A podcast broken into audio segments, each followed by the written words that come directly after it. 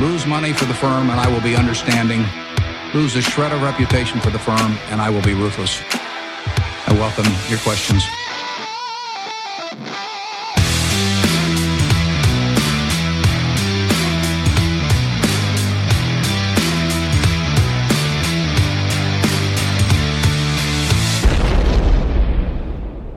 Hej och hjärtligt välkomna till Kvalitetsaktiepodden. Det är jag som är Ola. Det är jag som är Marcus. Ja, och det är jag som är Klas. Det är avsnitt 144 som släpps natten till torsdag den 8 juni. Men spelas in två dagar innan på självaste nationaldagen. Vad gör vi inte för våra lyssnare? Nej, Eh. idag ska vi ju vara lediga och fira vårt, vårt eh, svenska eh, land. Va? Ja, alltså det är ju bad och jordgubbstårta, Ja. trodde jag det skulle vara. Nej, tydligen Icke. inte. Nej. Ma- manus och poddinspelning, eh, ni har till och med dratt för här. Ja. Så att vi, för vi ska få lite, lite bättre ljud. Så offrar vi till och med utsikten här då. Ja, Varför gör vi det här då? Jo, vi ska iväg lite. ja, Det är vissa. lite, lite vårat fel. Ja. Ja. Vissa ska ju iväg på Sweden Rock Festival då. Mm. Hoppas ni får trevligt grabbar. Mm. Det blir kul. Mm. Så inte nog med att jag är ledsen då som blir kvar hemma här, utan det är också sorg i podden idag. Vår lokala paddelhall har ju gått i konkurs. Ja, tragiskt. Det är katastrof. Vem kunde ha gissat att typ 100 nya paddelbanor på mindre än tre år var för många i Linköping? ja, inte jag i alla fall. Ja, Nej. Nej, sorgligt. Kanske dags att köpa skiten billigt och starta upp kvalitetspaddelhallen. Vet du vad problemet är med det då? Nej. Vi kommer troligen bli portade direkt då ifrån vår egen anläggning. ja, det är hårt. Eh, Ja. det kommer bli fint väder på Sweden Rock Festival i år. Ja, för, Kan vi inte förmodligen i hoppa om? övriga Sverige också. Ja, Mm. Så då har jag egentligen bara en enda fråga. Kommer ert, ert väderskydd bestå av era kapbadbrallor och en, eh, som det i efterhand kommer visa sig, lite för klen solkräm? Och möjligen att ni skyddar högerhanden också med en eh, ölburk, Mm. in, innerdelen av den då? Ja. Är det så ni kommer se ut när ni går omkring? Eh, jag tror det kommer vara sök skugga. det är min känsla. Ja. Att, att man kommer försöka ändå eh, befinna sig lite i, i skugga då och då. För Fast det är svårt på konserterna. Väldigt svårt. Det är ju- Kep, keps lär det ju bli. Punkt. Så är det ju. Vi är ju sådana här veka akademiker, men det finns ju en del ganska rejäla bitar där som, Ja. som håller på med annat till vardags. Ni får ta skydd i skuggan av dem. Jo, lite så va. Man kan stå bakom, ser inget men man slipper solen. Slipper Men man solen. hör ändå. Man ja. Jag får växla liksom. ja. Så är det. Eh, nej, jag vill ju faktiskt eh, komma in på det här med eh, våra badbrallor. Va? Eh, de som, övriga lyssnare som ska till eh, Sweden Rock Festival, lite sent kanske, få tag just i ett par av våra badbrallor. Men de här vet du, har ju fått ytterligare en fin recension då, hos eh, Decisive Beachwear, där de säljs då av Gustav A. Han recenserar och skriver Eh, Badbyxorna av eh, Kap visar sig vara både stiliga och oerhört sköna att ha på sig. De utstrålar samma hantverksskicklighet och kvalitet som de välskötta bolag de rekommenderar. Badbyxornas Berkshire Hathaway. Ja. Ja. Det, var, det är lite överord, får man väl säga. ja, men jag gillar dem också faktiskt. Ja. Jag tycker de är trevliga. Ja. Eh, populära också, tyvärr är medium slut nu. Aj. Övriga storlekar går att få tag i. Large och small, XL. Ja, kanske till och med XXL. Okej. Ja, missa inte chansen att eh, göra årets bästa badbyxinvestering Mm. medan eh, just din storlek finns kvar. Eh, dagens avsnitt då? Mm. Ja, uppsamlingshit från rapportperioden och eh, två bolag som inte varit med på ett tag. Mm. Eh, ja, det är Det- inte mycket mer va? det är- Lite aktuellt också kanske. Mm, såklart. That's it. Ja. Ja, sen senast då, vad tar ni med er från veckorna som gått? Eh, ja, ja, det hände lite eh, faktiskt. Men eh, en grej, jag fick ju kortslutning på båtbatteriet när jag var ute på sjön här i, nej. i helgen.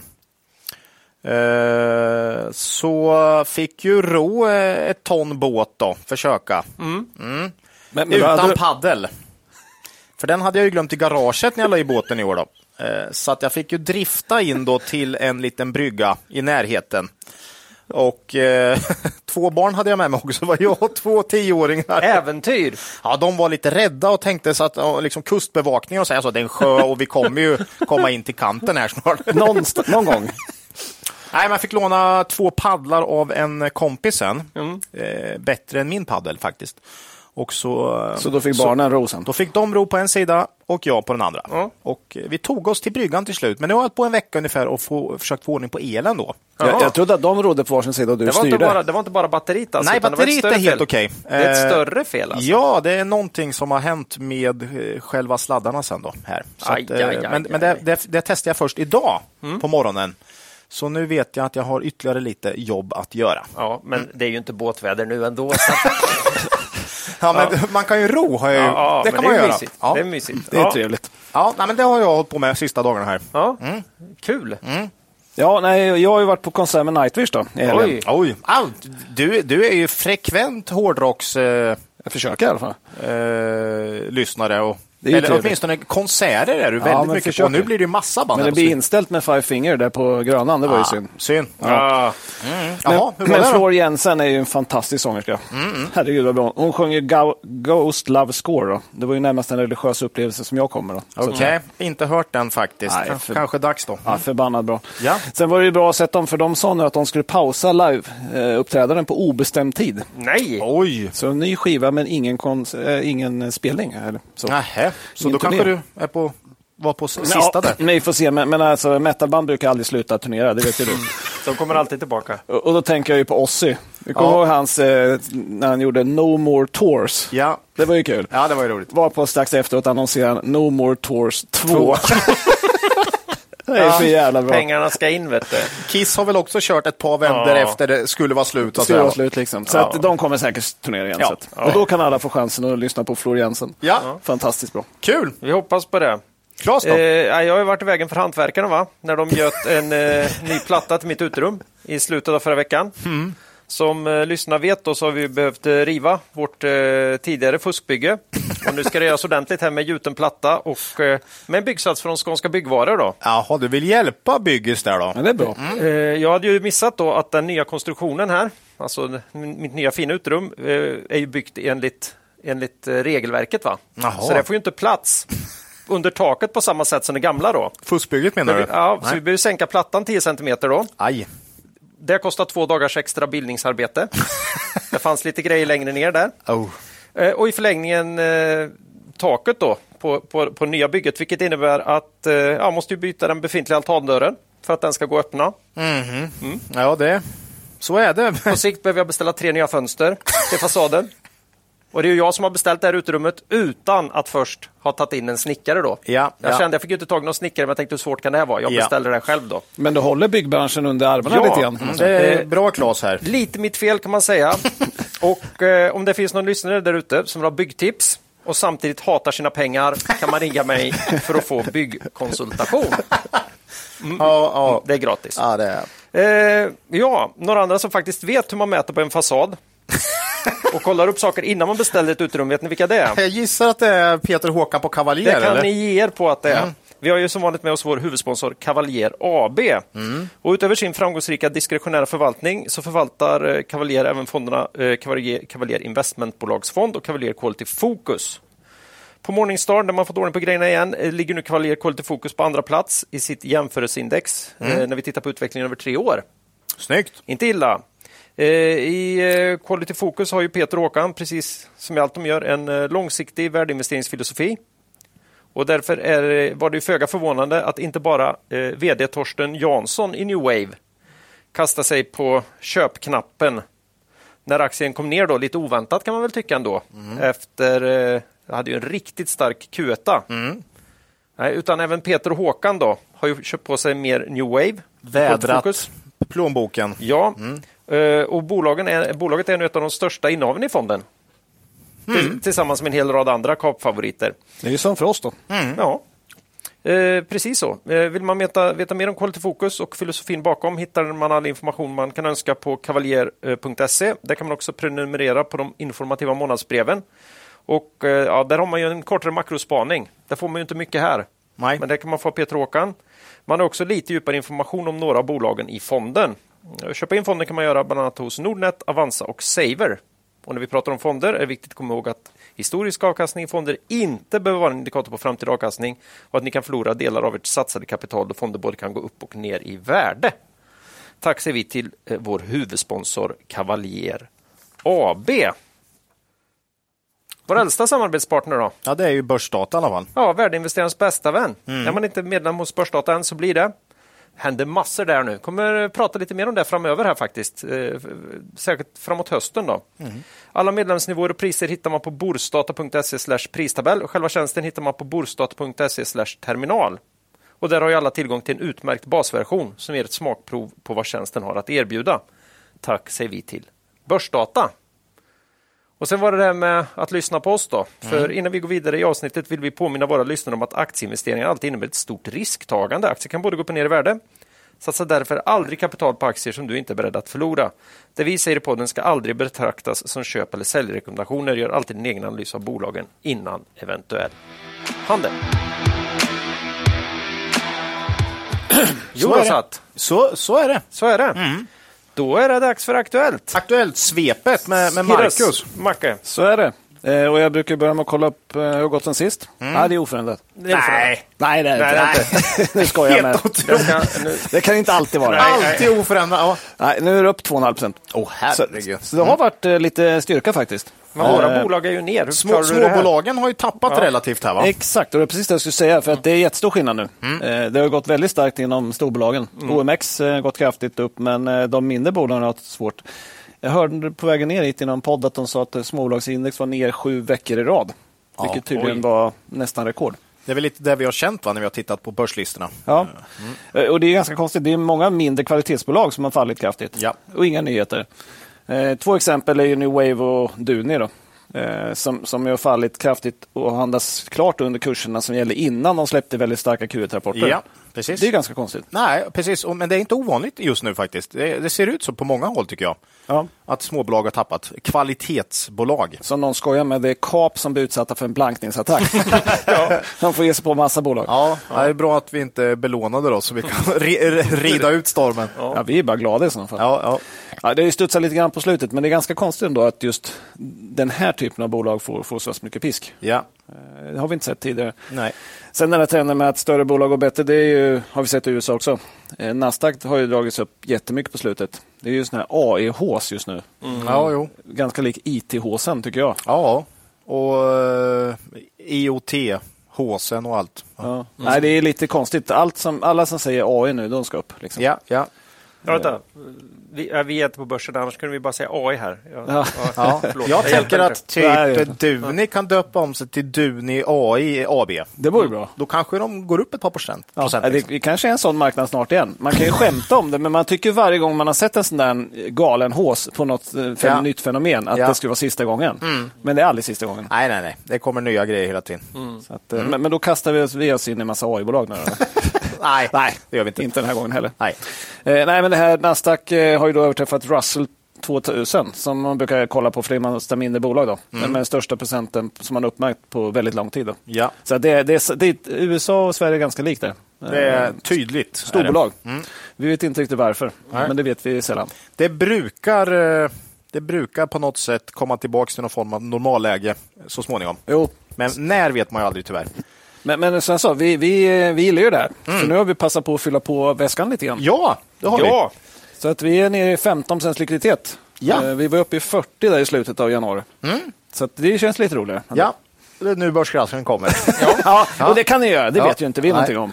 Eh, och jag menar, sommaren brukar vara svag. Det kanske blir ännu billigare. ja. Eh, det ja, men vet det vi inte. är roligt när saker och ting blir billigare. ja, Det är det ju. Mm. så det tycker vi är kul.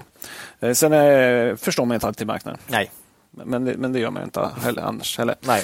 Eh, ja, m- och när aktier faller kraftigt då, utan ny information blir man ändå lite nervös. Så. Mm. Jo. Eh, sen blir vi lite mindre nervös när det är många bolag som faller. Ja, lite så. Är det mer. ett bolag då, då, är det, då känner man oj, här är det någonting. Ö, Man anar ugglor i mossen. Ja, Men hela, när det liksom ett, eh, liksom, a- nästan alla faller, då blir det ju mer som en kollektiv grej. Så då är det svårt att peka på ett enskilt bolag att det är på väg. ja men exakt. och sen är det skönt att vi har ju aldrig mer än 10 i ett bolag. Det är ju Så alltid man, skönt. Ja, det är så skönt i de här lägena, när, ett, ett, helt utan nyheter. Mm. Man tänker nu måste det komma någon nyhet, nu måste det komma, och nu är det ner 7 Vad är det som har hänt? Mm. På Det, en kommer dag. aldrig, Nej. det finns ingen nyhet, kommer aldrig någon nyhet. Sent på kvällen så kommer det ut att vd säger att nej, jag har ingen aning vad det här är. eh, Precis. Ja, och, Och då är det inte kul om man sitter med 30-40 Nej, procent. då kan man ju börja bli- då kan man bli lite, och sova lite dåligt och och sådär. få lite panik och Ja. tänka att ja, jag får nog sälja ut lite i alla fall här. Och sen är man med och bidrar till det här då. Ja. Eh, och, och när det går ner då, ändå, så, så vill man gärna kanske se att eh, någon i ledningen säger att jag gör ett litet köp här. Ja. F- För att visa på Det är ju att alltid Mm. man eh, ändå se- ser bra ut. Eh, och det såg vi då, som du var inne på, Torsten eh, i New Wave. Då. Han eh, köpte ju aktier för eh, eh, 45 miljoner. Mm. Eh, det, han har ju i och för sig aktier för 4 miljarder. Då. Men 45 miljoner är ändå substantiellt. Jo, det är det ju. Han fick 74, procent, eller 74 mi- miljoner i utdelning här då. Okej. Eh, Runt den 24 maj. Men Ja. han använt 60 procent till nya köp. Då. Ja. Lite kul då, för han kommenterade det här i Affärsvärlden med, att- med följande citat. Vi släppte inga nyheter och inget speciellt har hänt. Jag är lika frågande som ni är, men det gav i alla fall en god investeringschans. Ja. Tyckte jag var bra. ja. Nej, men visst, det ger ju alltid lite råg i ryggen som Sen- investerare. Sen är ju Torsten Torsten. Det här innebär ju inte på något sätt att det kommer komma en kanon Q2-rapport Inte här. alls För säkert. han är ju eh, Långsiktig. extremt långsiktig i Samtidigt sitt känns bolag. det inte som att det är på väg åt rakt åt Nej, nej, helvete. nej, det Nej, tror men jag jag, inte tror, heller. jag tror ändå det här, vi släppte inga nyheter, inget speciellt har hänt. Nej. Så tror jag ändå det är. Mm. Ja. Så att det var bra. Sen eh, var även vice vd Göran Härstedt köpte för 5 miljoner. Okej. Och det är det ganska- måste ju vara mer om inte han har en... Substantiellt för honom. det måste ju vara Mm. Kul. riktigt substantiellt. Det har vi ju pratat om någon gång, det här med en köper, kanske inte lika spännande, men köper fler. Ja, då blir det Alltid lite mer spännande. Stark signal, verkligen. Och det här är ju på nivån, med, även med deras, nu, nu vet jag inte hur, hur det ser ut för båda här, men det här är ju substantiella Ja, det är ju... köp. Jo, det är ändå liksom, ja, men även om Torsten har för, för 4 miljarder, han- om man köper för eh, 45 miljoner, Ja. man man skulle ju kunna göra något annat för dem om man nu tyckte att det ändå är lite skakigt. Sådär. Det är ju en stor del av utdelningen också, Ja. eh, som man fick i år. Så att, Kanske man tar den till att Ja. köpa båt och hus. Ja. Och, Ja. Så. Eh, och vi får väl se här med Torsten om man med det här eh, återköpet kan göra en kopia av det mest klassiska insynsköpen de senaste åren. Evolutions vd Martin Karlesund. 23 september 2022 köpte han ju för exakt, ja, nästan exakt 100 miljoner kronor. På 798 kronor. Det var ju nästan exakt kolan av botten i Oh. Ja. Evolution. ja, Som har gått upp extremt kraftigt därifrån. ja, snyggt. Så vi får se om eh, Torsten... Det har ju börjat bra, för kurs, när det här kom ut så gick ju kursen upp ganska Ja. Jo, men det återhämtat sig. vände sentimentet, som man brukar säga. Så att det, det var ju trevligt. Ja. Så heja Torsten säger vi också. eh, om vi går vidare lite då. Waystream var med i avsnitt 141. Eh, Vi sa ju då att vi var lite överraskade över att det behövde, behövdes mer testning i det här avtalet man skrev med Telia. Vi sa ju det att man, vi trodde att man hade testat klart innan man skrev avtalet. Ja. Men då sa man att man höll på att testa lite grann. Och då sa vi att det är viktigt att man kommer igång med leveranserna för att vända sentimentet kring aktien. Då. 30 maj sa man då att man har fått en beställning från Telia Estland. Leverera access-switchar för 1,2 miljoner. Första leveransen under ramavtalet. Då. Eh, Det är bara 0,8 procent av årsomsättningen, men det är viktigt att man kommer igång. så att säga. Eh, Sen var det lite positivt också att Ardi Ahe, han är då eh, Network Domain, Man- Domain Manager på Telia Estland. Han sa i pressmeddelandet så här. Waystream lever upp till alla våra krav. Vi byter successivt ut våra nuvarande access-switchar. Waystreams framtidssäkra produkter är precis vad vi behöver. Gött. Så det låter bra. Kanske vänder lite där då. Mm. Förhoppningsvis kommer det fler och kanske i Sverige också. Ja, och- och det är ju osäkert hur mycket man kommer få, men det är ju... Vi, vi, det här avtalet, vi hade en liten gissning i avsnitt 137, kan man ju lyssna på. Men det är ju bara en gissning såklart. Ja. Eh, aktien gick upp 5,2 procent på Mm. dagen. Eh, men har fallit tillbaka och hamnas nu lägre än Ah. innan. Ja, ja, många småbolag har åkt på däng alltså. Mycket på slutet. Så det finns ju någon sorts oro inför Q2. Ja. Mm. Vi tror också att den kan bli åt det svagare hållet. Eh, och det här avtalet med Telia är ju på sikt. Så Ja, att säga. ja. Och precis som du sa, man skulle vilja se Telia i Sverige. Mm. Det är nyckeln tycker jag. ja lite så. Att det kommer en, en lite större beställning där. Det vore ju grymt. Ja, om de säger att vi ska successivt byta ut switcharna och så här så är Ja. det en stor grej. Eh, Vi har inga i firman fortfarande. Jag har en post i pensionssparet. Eh, Nästa då, Catella. Informerar 2 juni. Man köper 60 av franska Aquila Asset Management för 9,6 miljoner euro. Eh, Här säger man att det här kommer komplettera deras verksamhet i Frankrike. eh, Och det intressantaste är då att man köper en fastighetsförvaltningsdel med 1,4 miljarder euro under förvaltning. Det är alltså en ökning av eh, förvaltarkapital med över 11 procent. Och det är ganska mycket ändå. Verkligen. Eh, Men tyvärr så har man inte tagit med varken omsättning eller resultat för Aquila. Mer än att man säger att fastighetsförvaltningsdelen har goda marginaler. Vad brukar du säga när man inte tar med uppgifter? Ja, och att det... Då är de väl inte så goda då? Ja, eller totalen. Det är, fastighetsförvaltningsdelen är bara en del i det här. Ska man gissa att de andra eh, liksom, eh, går dåligt och drar ner lite grann? Då? Lite så. Känns så i alla fall. Ja, jag tycker, det- det är irriterande tycker jag. Det, är, det är så lätt att ta med och Ja. det går säkert att hitta någonstans i någon sorts franskt register eller någonting. Ja. Men, men ta med det i pressmeddelandet, tycker vi. Ja. Eh, vi har fått en del förfrågningar om att uppdatera Catella. Eh, vi har inte haft med dem och pratat om dem som i november 2022. Då. Eh, då sa vi att vi har sålt våra aktier, vi såg risker på kortare sikt och att det inte var troligt att potentialen skulle kunna realiseras i närtid när makroklimatet eh, var så dåligt med hög inflation och stigande räntor. Ja. Eh, man kan väl lugnt säga att det har ju blivit värre sedan dess. Då. ja, men det är ju så det har blivit faktiskt. Eh, Så följaktligen har Catella haft det tufft på börsen, minus 18 procent i år. Då. Mm. Eh, Vi har inte en där långsiktig eh, eller syn på långa potentialen, men det måste bli ett bättre kli- makroklimat om det här ska kunna spela ut. Då. Det känns så, ja. Sen eh, fördelen med Catella mot många andra i ak- i branschen är att man har en stabil balansräkning. Då. Så att eh, när, när andra håller på att sälja av så kan man komma och göra opportunistiska investeringar. Eh, Och Det går väl att se den här franska affären s- kanske på det här temat. Då, så, att säga. Mm.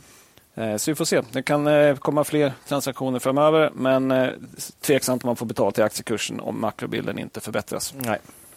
Och vi avvaktar därför firman. Jag har kvar positionen i pensionssparet. Det är lite fråga om vilket tidsperspektiv man har. Ja, Mm. precis.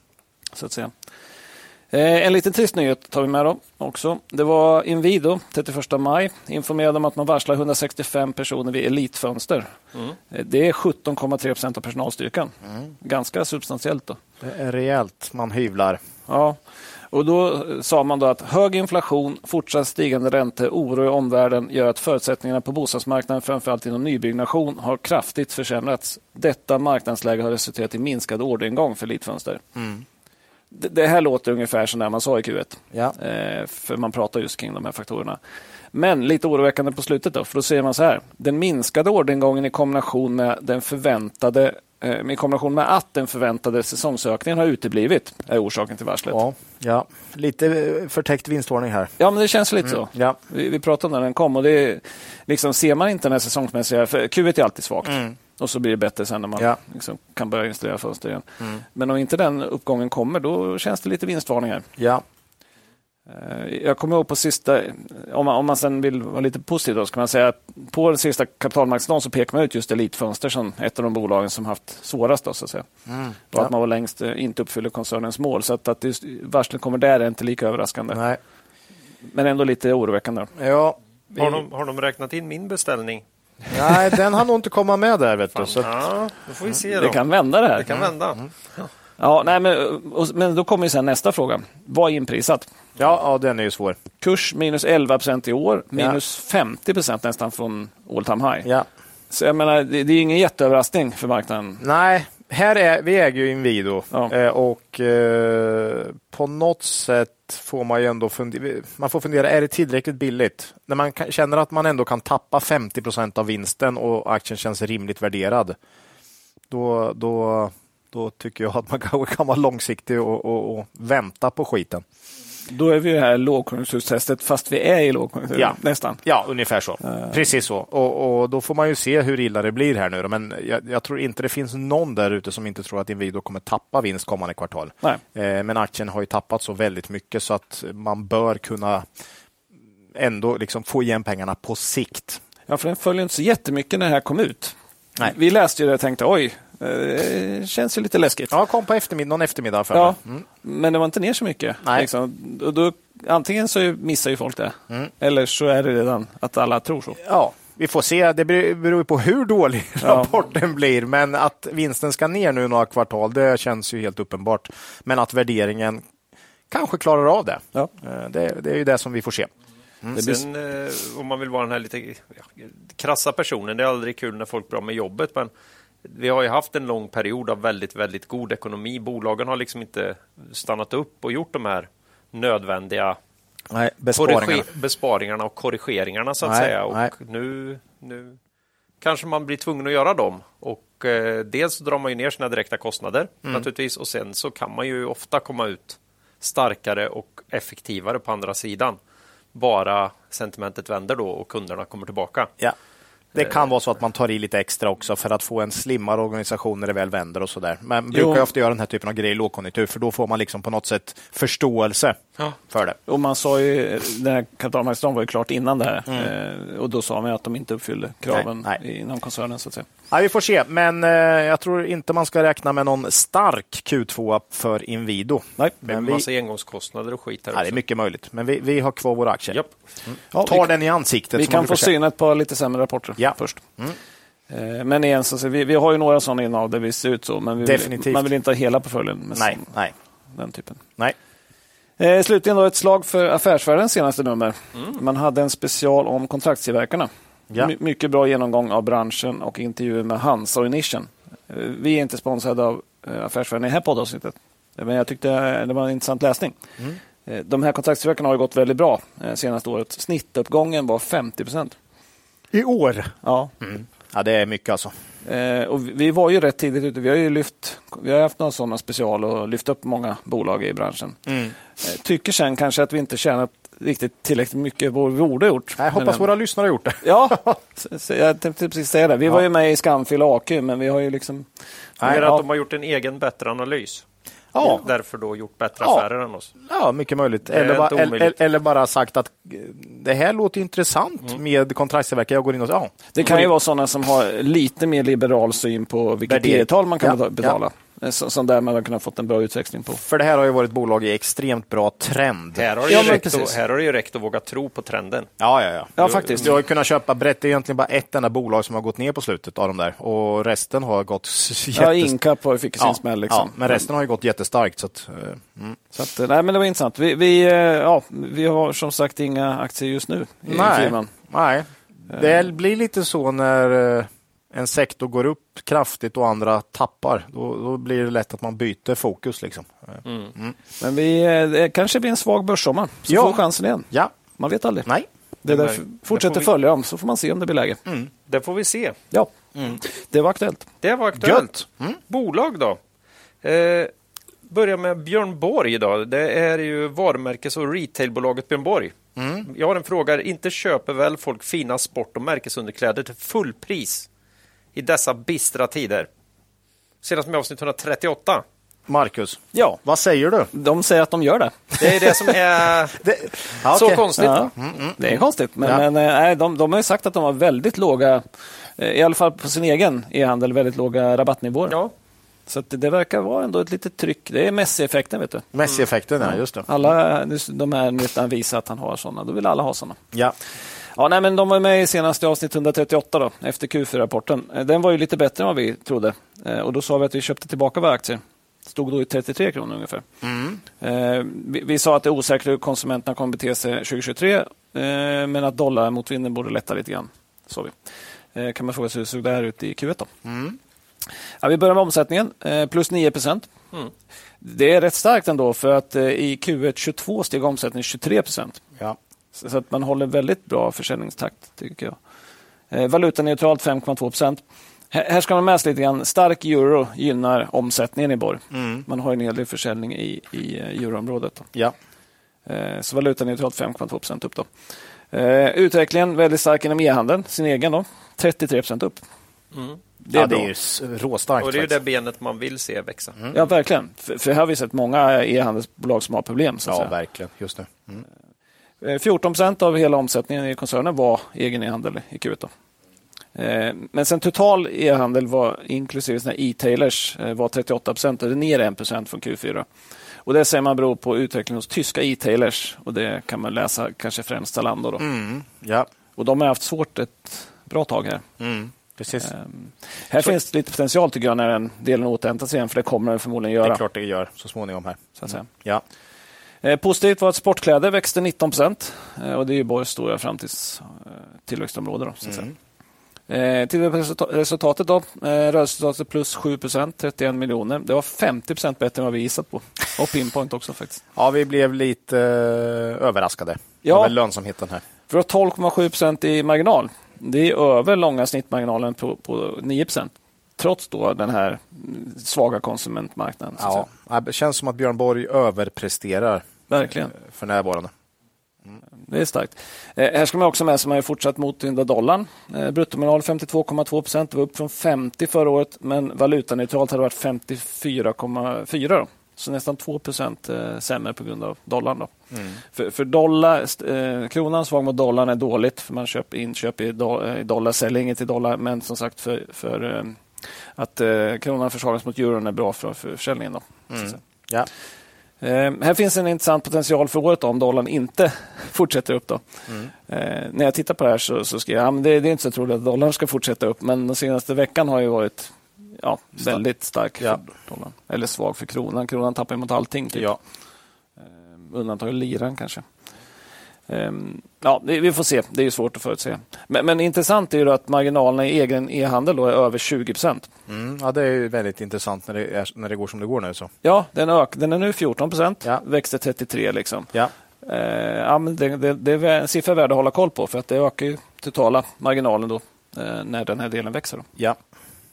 Sen är det intressant för underliggande är rapporten egentligen lite bättre än vad det ser ut som. Eh, På sida 4 i rapporten så anger man att grossistverksamhetens resultat gick från 32,5 till 25 miljoner. Detta på grund av operationella kostnader i form av reserveringar för eventuella kundförluster. Här är det inte så tydligt vad det här var för någonting, så vi frågade bolaget och de sa att det var 7 miljoner. Det är en post av väsentlig storlek. ja, verkligen. Eh, Och det borde de ha skrivit, tycker jag. Eh, Det rör sig alltså också om en reservering som har gjort av försiktighetsskäl och inte en realiserad förlust. Eh, Värt att påpeka. Men skulle man inte reserverat det så skulle vinsten då ha gått upp med 31 procent eh, istället för 7 och 15,6 procent i marginal. Ja, det är ju v- råstarkt. Det hade varit en våldsamt stark rapport. Ja. Eh, Men så där borde man upplysta om, tycker vi. På samma tema är reserveringen som ligger bakom att administrationskostnaderna i not 2 stiger från 8 till 16. Då. Men det fick jag också fråga bolaget om. Ja, man har en nettoskuld ebit- mot ebitda på 0,4 utan leasing, 0,9 med leasing. Det är starkt. Det är jättebra. Eh, Och mot den bakgrunden så delar man ut 2 kronor per aktie via inlösen och det motsvarar med aktiekurs 42 ungefär 5 direktavkastning. Anständ, eh, ofta bra direktavkastning i borg. Alltså. Ja, och man har så pass stark balansräkning så det kommer nog fortsätta hålla, tror jag. Eh, Ungefär, i alla fall två kronor. Eh, intressant sak med Borg under året blir att man 2019 satte femårsmål då, Just det. som går ut 2023. Ja, det är ju spännande. Eh, s- s- det blir intressant att se vad man hamnar på för nya mål. Då. Nuvarande mål med omsättningstillväxt på 5 Det tror jag man kanske håller kvar. Man växer ju organiskt så att man köper ju i princip Nej. ingenting. Nej. Eh, Lönsamhetsmålet på 10 då. Det tror jag att man kanske ökar, för man ökar andelen e-handel, egen, med bättre lönsamhet. Eh, Pense följer bolaget, de ligger över 15 i marginal för 2024 och 2025. Eh, Så högt har inte vi vågat oss på, men det ska bli väldigt intressant att se vad Borg själva säger när man går ut med de nya målen. Då. Ja. Oerhört spännande. Kan man skruva upp dem till 15 kanske? Vi får se. Ja. Hur ser vi på värderingen då, eh, i dagsläget? Jo, men Q1 Q1-rapporten kom in klart över förväntan. Eh, aktien gick upp 9 på rapporten, så marknaden var också lite överraskad. Vi har skrivit upp prognoserna för 23 och 24. Eh, väldigt stor osäkerhet och konsumenternas beteende framåt ja, det är det ju. när det ser ut som det gör. Eh, Men de gjorde det väldigt bra i Q1. Vi gissar nu på 3,10 i vinst per aktie för 23. Eh, Maxkurs 42, blir 13,5 i P tal Penser tror på 3,90 eh, i P11. Sen tror de på 4,50 nästa år. P9. Ja, blir det så, då, då är det ju riktigt billigt. Då är det ruggigt billigt. Ja. Eh, Men, men sammantaget tycker vi nog att värderingen är lite låg för ett bolag som Borgen då, Ja. eh, som presterar så pass bra. Eh, Egna varumärken har möjlighet till ökad lönsamhet i framtiden. Mm. Eh, Så vi köpte lite mer aktier efter rapporten, Ja. trots att den då är upp 25 procent sen förra gången vi tog ja, den. vi Mm. gillar att snitta upp oss. Ja. Om man presterar så man får skruva upp Ja, förväntningarna. Så att säga. Ja. Eh, sen ska man påpeka att den vinsten som Borg gör i år är ju nästan lite invidare där på lågkonjunkturstest. Eh, Ja. test. Det lär ju inte vara deras bästa marknad. Nej, men det kan man ju inte säga. Det är ju omöjligt Om att man det är t- tittar man på sådana här konsumentförtroendesiffror så är de katastrof. jäkligt dåliga. Ja. Eh, Så det är lite intressant. Så att det finns ju anledning, jag tror kanske att det kan bli en bättre konsumentmarknad 2024 och framåt i alla fall. Ja. Eh, Vi, vi får se. Det borde gynna Borg i sådana fall. Då. Ja.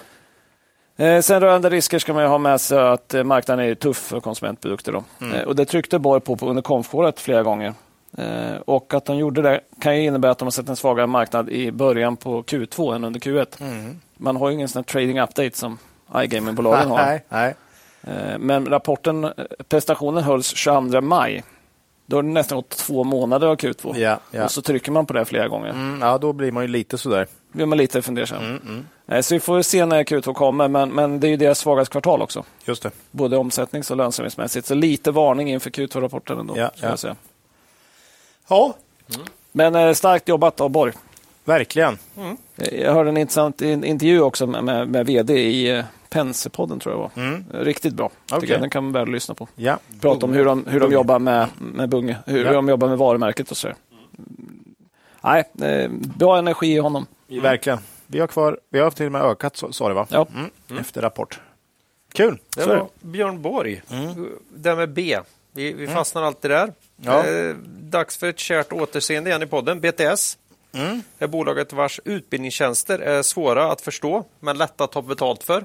I alla fall eh, historiskt. Ja. Kan ha blivit ett litet hack i kurvan här. Sett att kursen kommit ner en bit.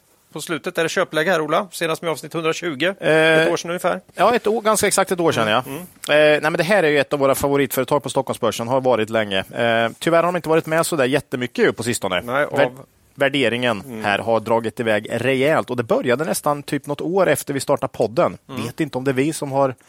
Aj, aj, aj, Lite aj, aj. vårat fel kanske. Nej, jag tror inte det. Men, men eh, den drog iväg ganska rejält Ja. 2018 där någonstans. Eh, Och sedan dess har vi, vi liksom inte riktigt hittat De presterar ju väldigt bra det tag. också, så att, oerhört eh, bra. Eh, som sagt, vi kollade, igen- kollade till aktien för ett år sedan. Nu har aktien ungefär tappat 40 procent senaste 12 månaderna. Då. Och därför kände vi att det kunde vara läge för en uppdatering här. Eh, för er som inte vet vad BTS är så eh, tog jag lite här eh, som var skrivet på deras hemsida, tror jag, eller om det var på någon av nätmäklarna. BTS Group är en strategikonsult som arbetar med ledare på alla nivåer i förändringsarbete och beslutsfattande. BTS tjänster inkluderar strategigenomförande, ledarskapsutveckling, assessment för urval av talanger och ledare, affärsmannaskap, utveckling av säljorganisationer, coaching, digitala tjänster, verktyg och plattformar. Bolaget arbetar globalt med medarbetare och ledare för att uppnå deras affärsmål. Förstår ni? Ja, såklart. Det är såklart. Jag tror många har ganska svårt ändå eh, att ta till sig exakt vad de gör. Men, Här eh, skulle man behöva praoa några, jag några tror, dagar. jag för tror verkligen att vara fatta. prao på USA-kontoret eh, två veckor Kanske ska ringa och kolla om vi kan få till det. Men eh, strategikonsult är väl något form av eh, epitet. Rent geografiskt, Nordamerika störst, då, 50 procent av omsättningen. Europa ungefär 20. Eh, mycket stark historik här. Då. Både omsättning och vinst har ökat med cirka 15 procent per år de senaste 10 åren. Målen är ännu högre ställda. Man har 20 procent per år i mål. Och då vet ni ju att vi, man, man brukar kunna sätta en ganska hög värdering när det, vi snackar de här talen. eh, Både omsättning och vinst, eller? Eh, 20 procent på omsättning. Eh, i- m- på vinsten säger man ebita-marginal på 17 procent. Okej. Och det är också högre nu. Så men, men säg då att vinsten ska följa med omsättningen så, så blir det ju så. Då blir det bra. Ja. Under 2022 bytte BTS vd då, när grundare och huvudägare Henrik Ekelund växlade över till styrelseordförande då, efter 36 år som vd. Ny vd Jessica Skon som varit i bolaget sedan förra seklet, skrev jag här. Det är lite roligt. 1999 Ja, nej. eh, började hon på BTS. Hon var också innan sin vd-tjänst här nu eh, chef för BTS Nordamerika, för f- alltså 50 procent av omsättningen. Så det här är ju ingen, det är, ju inte- man köper ju inte grisen i säcken här. Det kan man ju inte säga. Eh, resultatutvecklingen senaste tillträde har dock varit lite svajigt. Vet inte om det har med henne att göra eller om det är en eh, tuff tid för bolaget. Men eh, alltid lite jobbigt när det liksom är en ny vd. För man kan liksom inte, hade det varit Henrik Ekelund så hade han bara avskrivit det som marknad direkt. Eller hur? För man har 36 års track record där. Eh, mm, vi får se. Men jag- Man vill liksom bli överbevisad som vanligt. Men det krävs några bra kvartal innan man känner att ah, men det här blir kanon. Liksom. Eh, nu tror jag att BTS är ett så bra bolag så att det kommer funka, men eh, ja, lite jobbigt ändå. Eh, Q1 som släpptes här 12 maj, släpptes ganska sent, alltså, eh, visade tyvärr eh, även den då på ganska svaga siffror och trots att aktien hade gått svagt där innan rapport så, föll, så tappade den 10 till på rapportdag. Omsättningen ökade med 11 i SEK organiskt plus 2 och det är ju inte mycket för att vara BTS. nej. Sen kan man ju säga att marknaden är ju ganska oförstående just nu. kan man säga. Ja, så Och är det ju. rapporter. Verkligen. Resultatet per aktie ner 20 procent. I kvartalet var det BTS Nordamerika som gick svagt och det är ju som sagt 50 procent, så det tar ju hårt på koncernen. Det är Ja. trots dollarn. Liksom. Ja, Det borde- omsättningen sjönk med 6 procent valutajusterat. Marginalen gick samtidigt från cirka 15 procent till 10. Det här får ju stor effekt då såklart i och med att det är så stor andel i USA. Man skriver den positiva vändningen i teknik och programvarusektorn som vi såg i slutet av förra året fick ett abrupt slut under kvartalet då ytterligare 100 000 personer verksamma inom IT-sektorn blev uppsagda i en andra våg av uppsägningar i USA. Inbromsningen påverkar framför allt vår verksamhet i San Francisco som står för cirka en tredjedel av omsättningen i Nordamerika för BTS. Till viss del kompenserar nedgången av den breddning som vi gjort till andra segment såsom finansiella tjänster, energi, konsumentprodukter och läkemedel, vilka ökade kraftigt i fat- kvartalet. Men 100 000 bort där inom IT-sektorn har tydligen drabbat även BTS. då. Eh, resultat verkar nu vara fokus för bolaget, tycker jag, mer än omsättning. Man har genomfört flera åtgärder för att öka lönsamheten. Bland annat infördes anställningsstopp Oj. eh, i det fjärde kvartalet här. Så man såg att antal anställda ökade i stort sett ingenting här då. Eh, anställningsstopp lär väl hämma omsättningstillväxten på kort sikt, för det är svårt. De är ju ändå strategikonsulter då. Eh, man behöll dock prognosen eh, från i Q4 här och säger fortsatt att resultatet för 2023 förväntas bli bättre. Inte hur mycket bättre, men bättre. Man håller också kvar skrivelsen från Q4 angående omvärldsläget, det vill säga givet det osäkra omvärldsläget är vår prognos dock något mer osäker än normalt. Så man är lite osäker känner man här ändå. Nästa rapport blir väldigt spännande. känns- Ja, känns det nästa som. rapport blir extremt spännande faktiskt. Och dessutom alla de här eh, kostnadsbesparing, hur går det med dem? Hur, mycket, hur, hur utvecklas omsättningen? För om man kan få fart på omsättningen igen och göra besparingar kan det bli riktigt bra. Men förmodligen så blir väl omsättningen lite hämmad av det här då. Eh, om vi antar att man levererar ett något bättre resultat för 2023 än för 2022, då, eh, vilket i och för sig känns lite tuffare efter Q1 där man tappar vinst. Mm. Men visst, vi säger att de gör det, så kanske vinst per aktie kan landa på 10,50. På kurs 245 landar i så fall PE på 23. Det är ju lägre än vad aktien har värderats till senaste åren, men givet osäkerheten i prognosen och att vdn är ny eh, så känns det liksom inte tillräckligt lågt, tycker vi. Eh, BTS historik motiverar en hög värdering, men vi tycker aktien varit på tok för högt värderad senaste åren. Så även om liksom aktien har tappat 40 procent betyder det inte att den är billig. det, är Det, ju- är- det alltså. är lite jobbigt. Nej, men det är lite så. Och re- Den börjar närma sig en rimlig värdering här. ja, det börjar. Eh, men vi har ett mer osäkert läge än på länge nu, så kanske värderingen också ska vara lite lägre. Än, ja. Eh, det här är ett kanonföretag och det har vi sta- sagt länge. Starka finanser, bra möjligheter till tillväxt. Jag tror det här bolaget kommer hitta tillbaks till sin tillväxt och lönsamhet när nuvarande problem är lösta och då ser ju aktien mer ut intressant eh, ut än på länge. Då. Eh, vi äger inga aktier i BTS och vi eh, och ska vi bli riktigt sugna här så måste aktien ner mer. Eller att eh, vi känner oss lite tryggare med nya vdn här efter några bra kvartal. Och att aktien står kvar. Och då. att aktien står kvar, för- för det, det får ju inte gå upp då. Eh, Så att eh, vi behöver lite mer margin of safety här. Alltså BTS har ju historiskt varit extremt styrmodligt behandlad av börsen. Vi kanske kan få det igen. Nej, Jag vet inte, men senaste fem åren har den inte varit där kan jag säga. För då har, det varit, eh, då har den varit ganska dyr. Nej, det är den jävla podden som är så positiv till bolaget hela tiden. Nej, men, så att den börjar ändå närma sig någon form av intressant nivå, men eh, ja, den bör ner mer för att vi ska bli... Jag har en liten post och bevakningsstorlek ungefär i Ja. pensionssparet. Det är nog inte- Den kan ligga kvar. Den där kan ligga kvar, Och det tror bevaka, jag. så att säga. Ja. Nej, jag flippar ju mina BTS alldeles för tidigt i den här rusningen. Ja, men...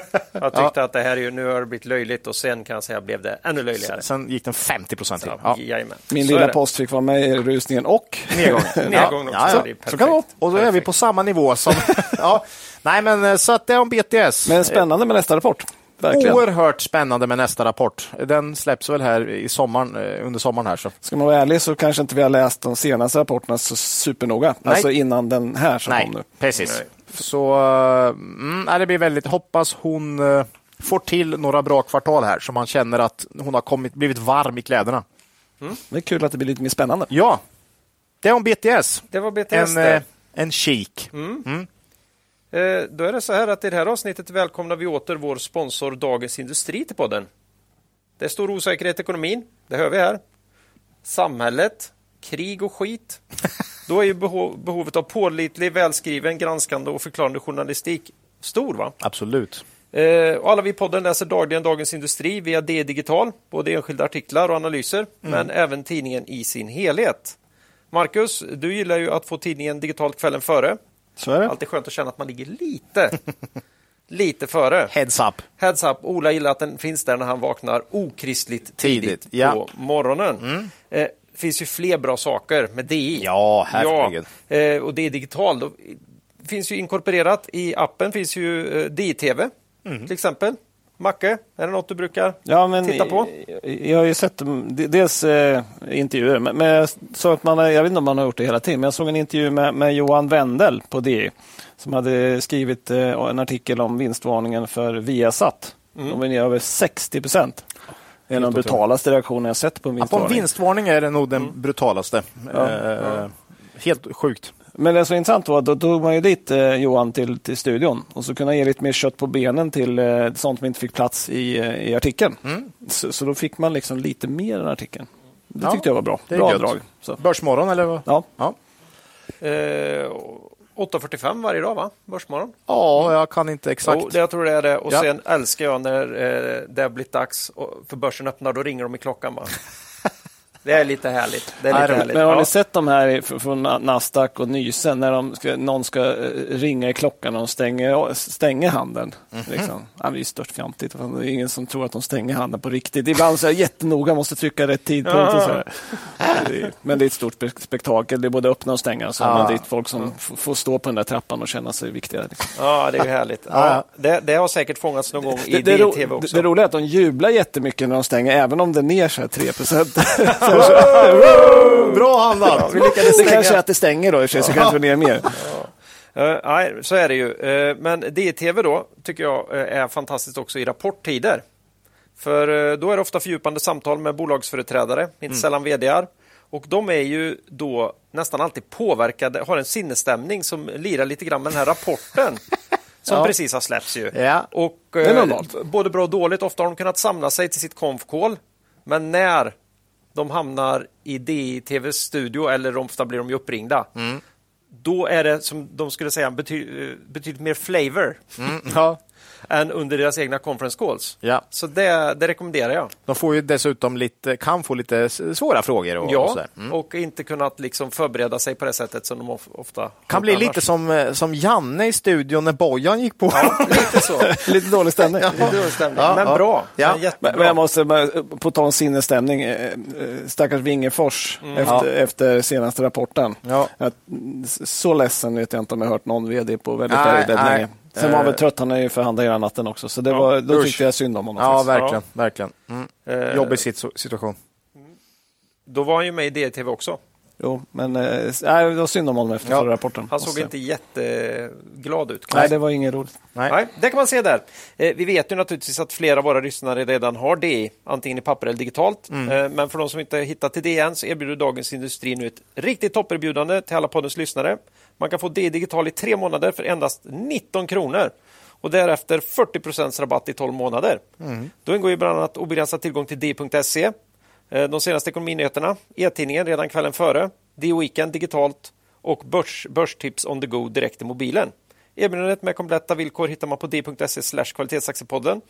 Eh, länk finns även i avsnittsbeskrivningen. Missa inte den här chansen. Kanonpris. Testa Dagens Industri. Har ni en kompis hela sommaren sen?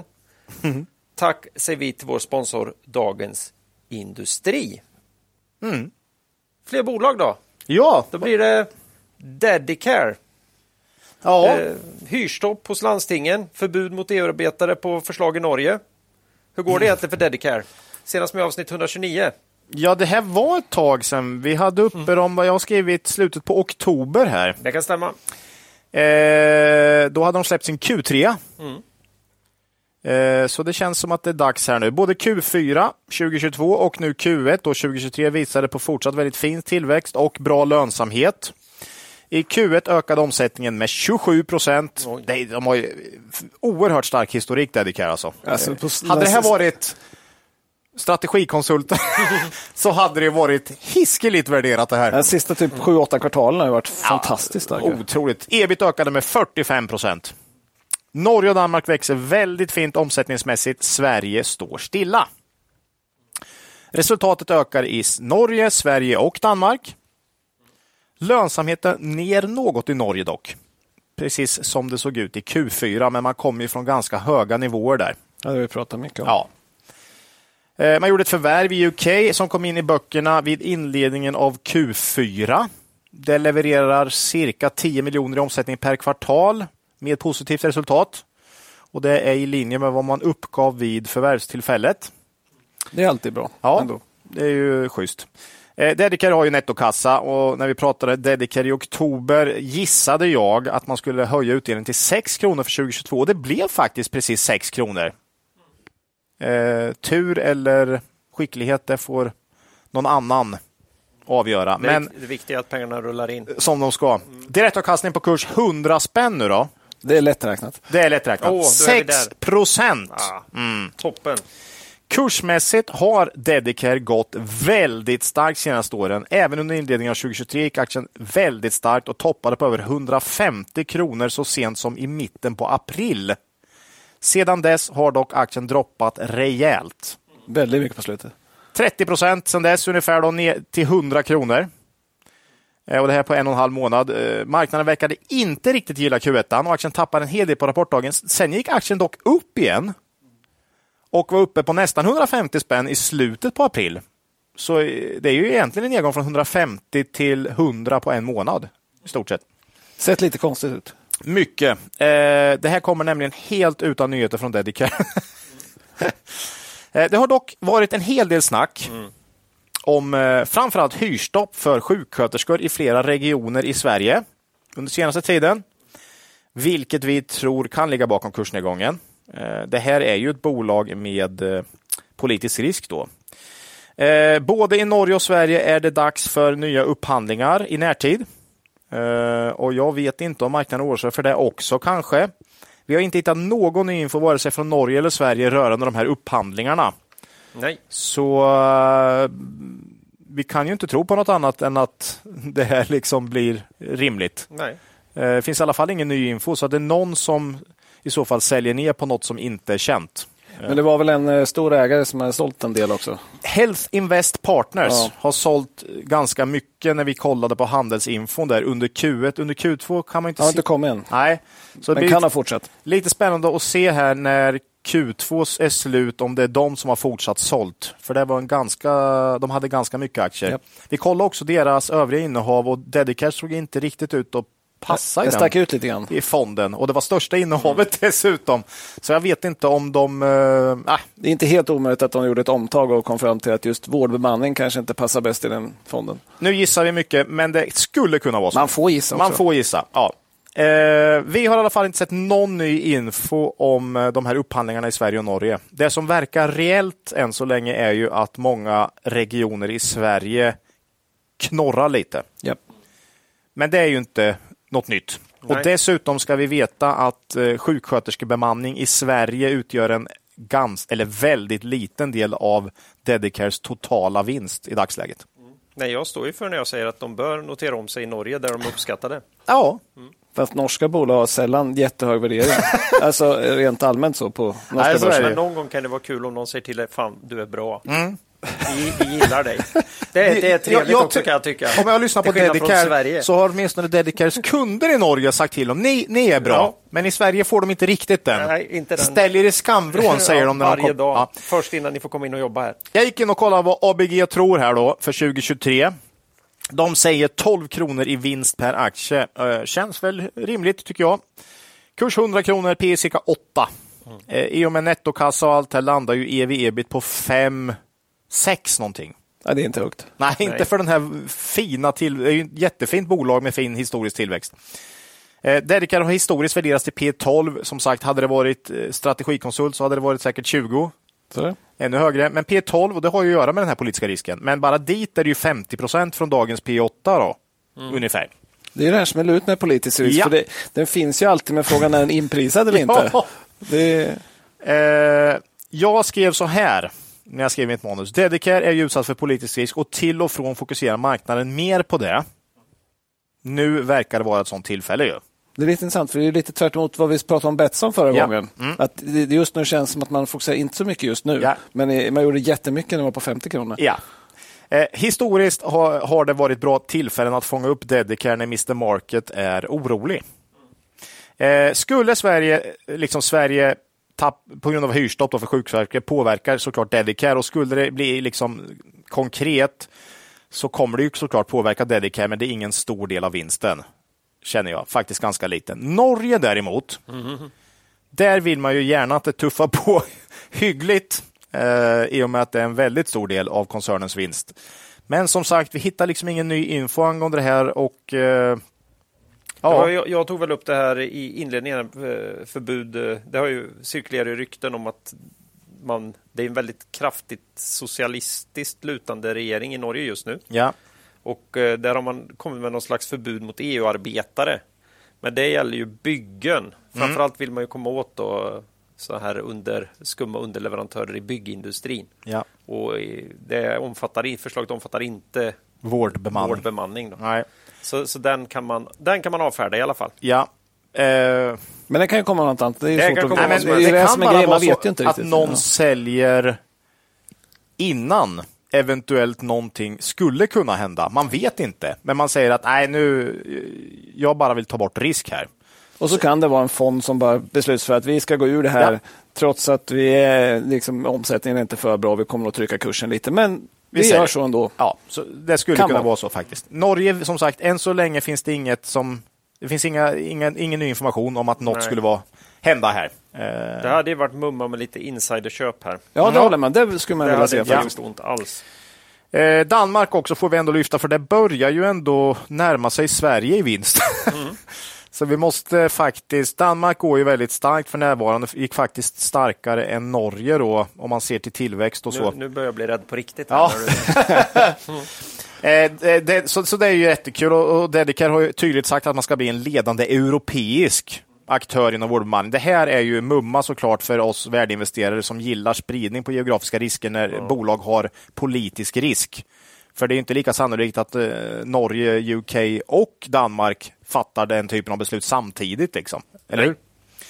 Eh, vi sålde ju våra Dedicare-aktier här under våren. Det tror jag inte vi har sagt i podden, för vi har inte pratat om dem, eller om vi hade uppe det på någon eh, form av eh, nyhet eller något. Ja, jag, tror, jag vet inte, men det rusar ju iväg ganska Ja, rusade iväg rejält, så vi sålde lite över 130 någonstans tror jag. Eh, men nu har vi köpt tillbaks här och eh, vi får väl se. Vi hoppas att eh, Norge kommer fortsätta tuffa på här.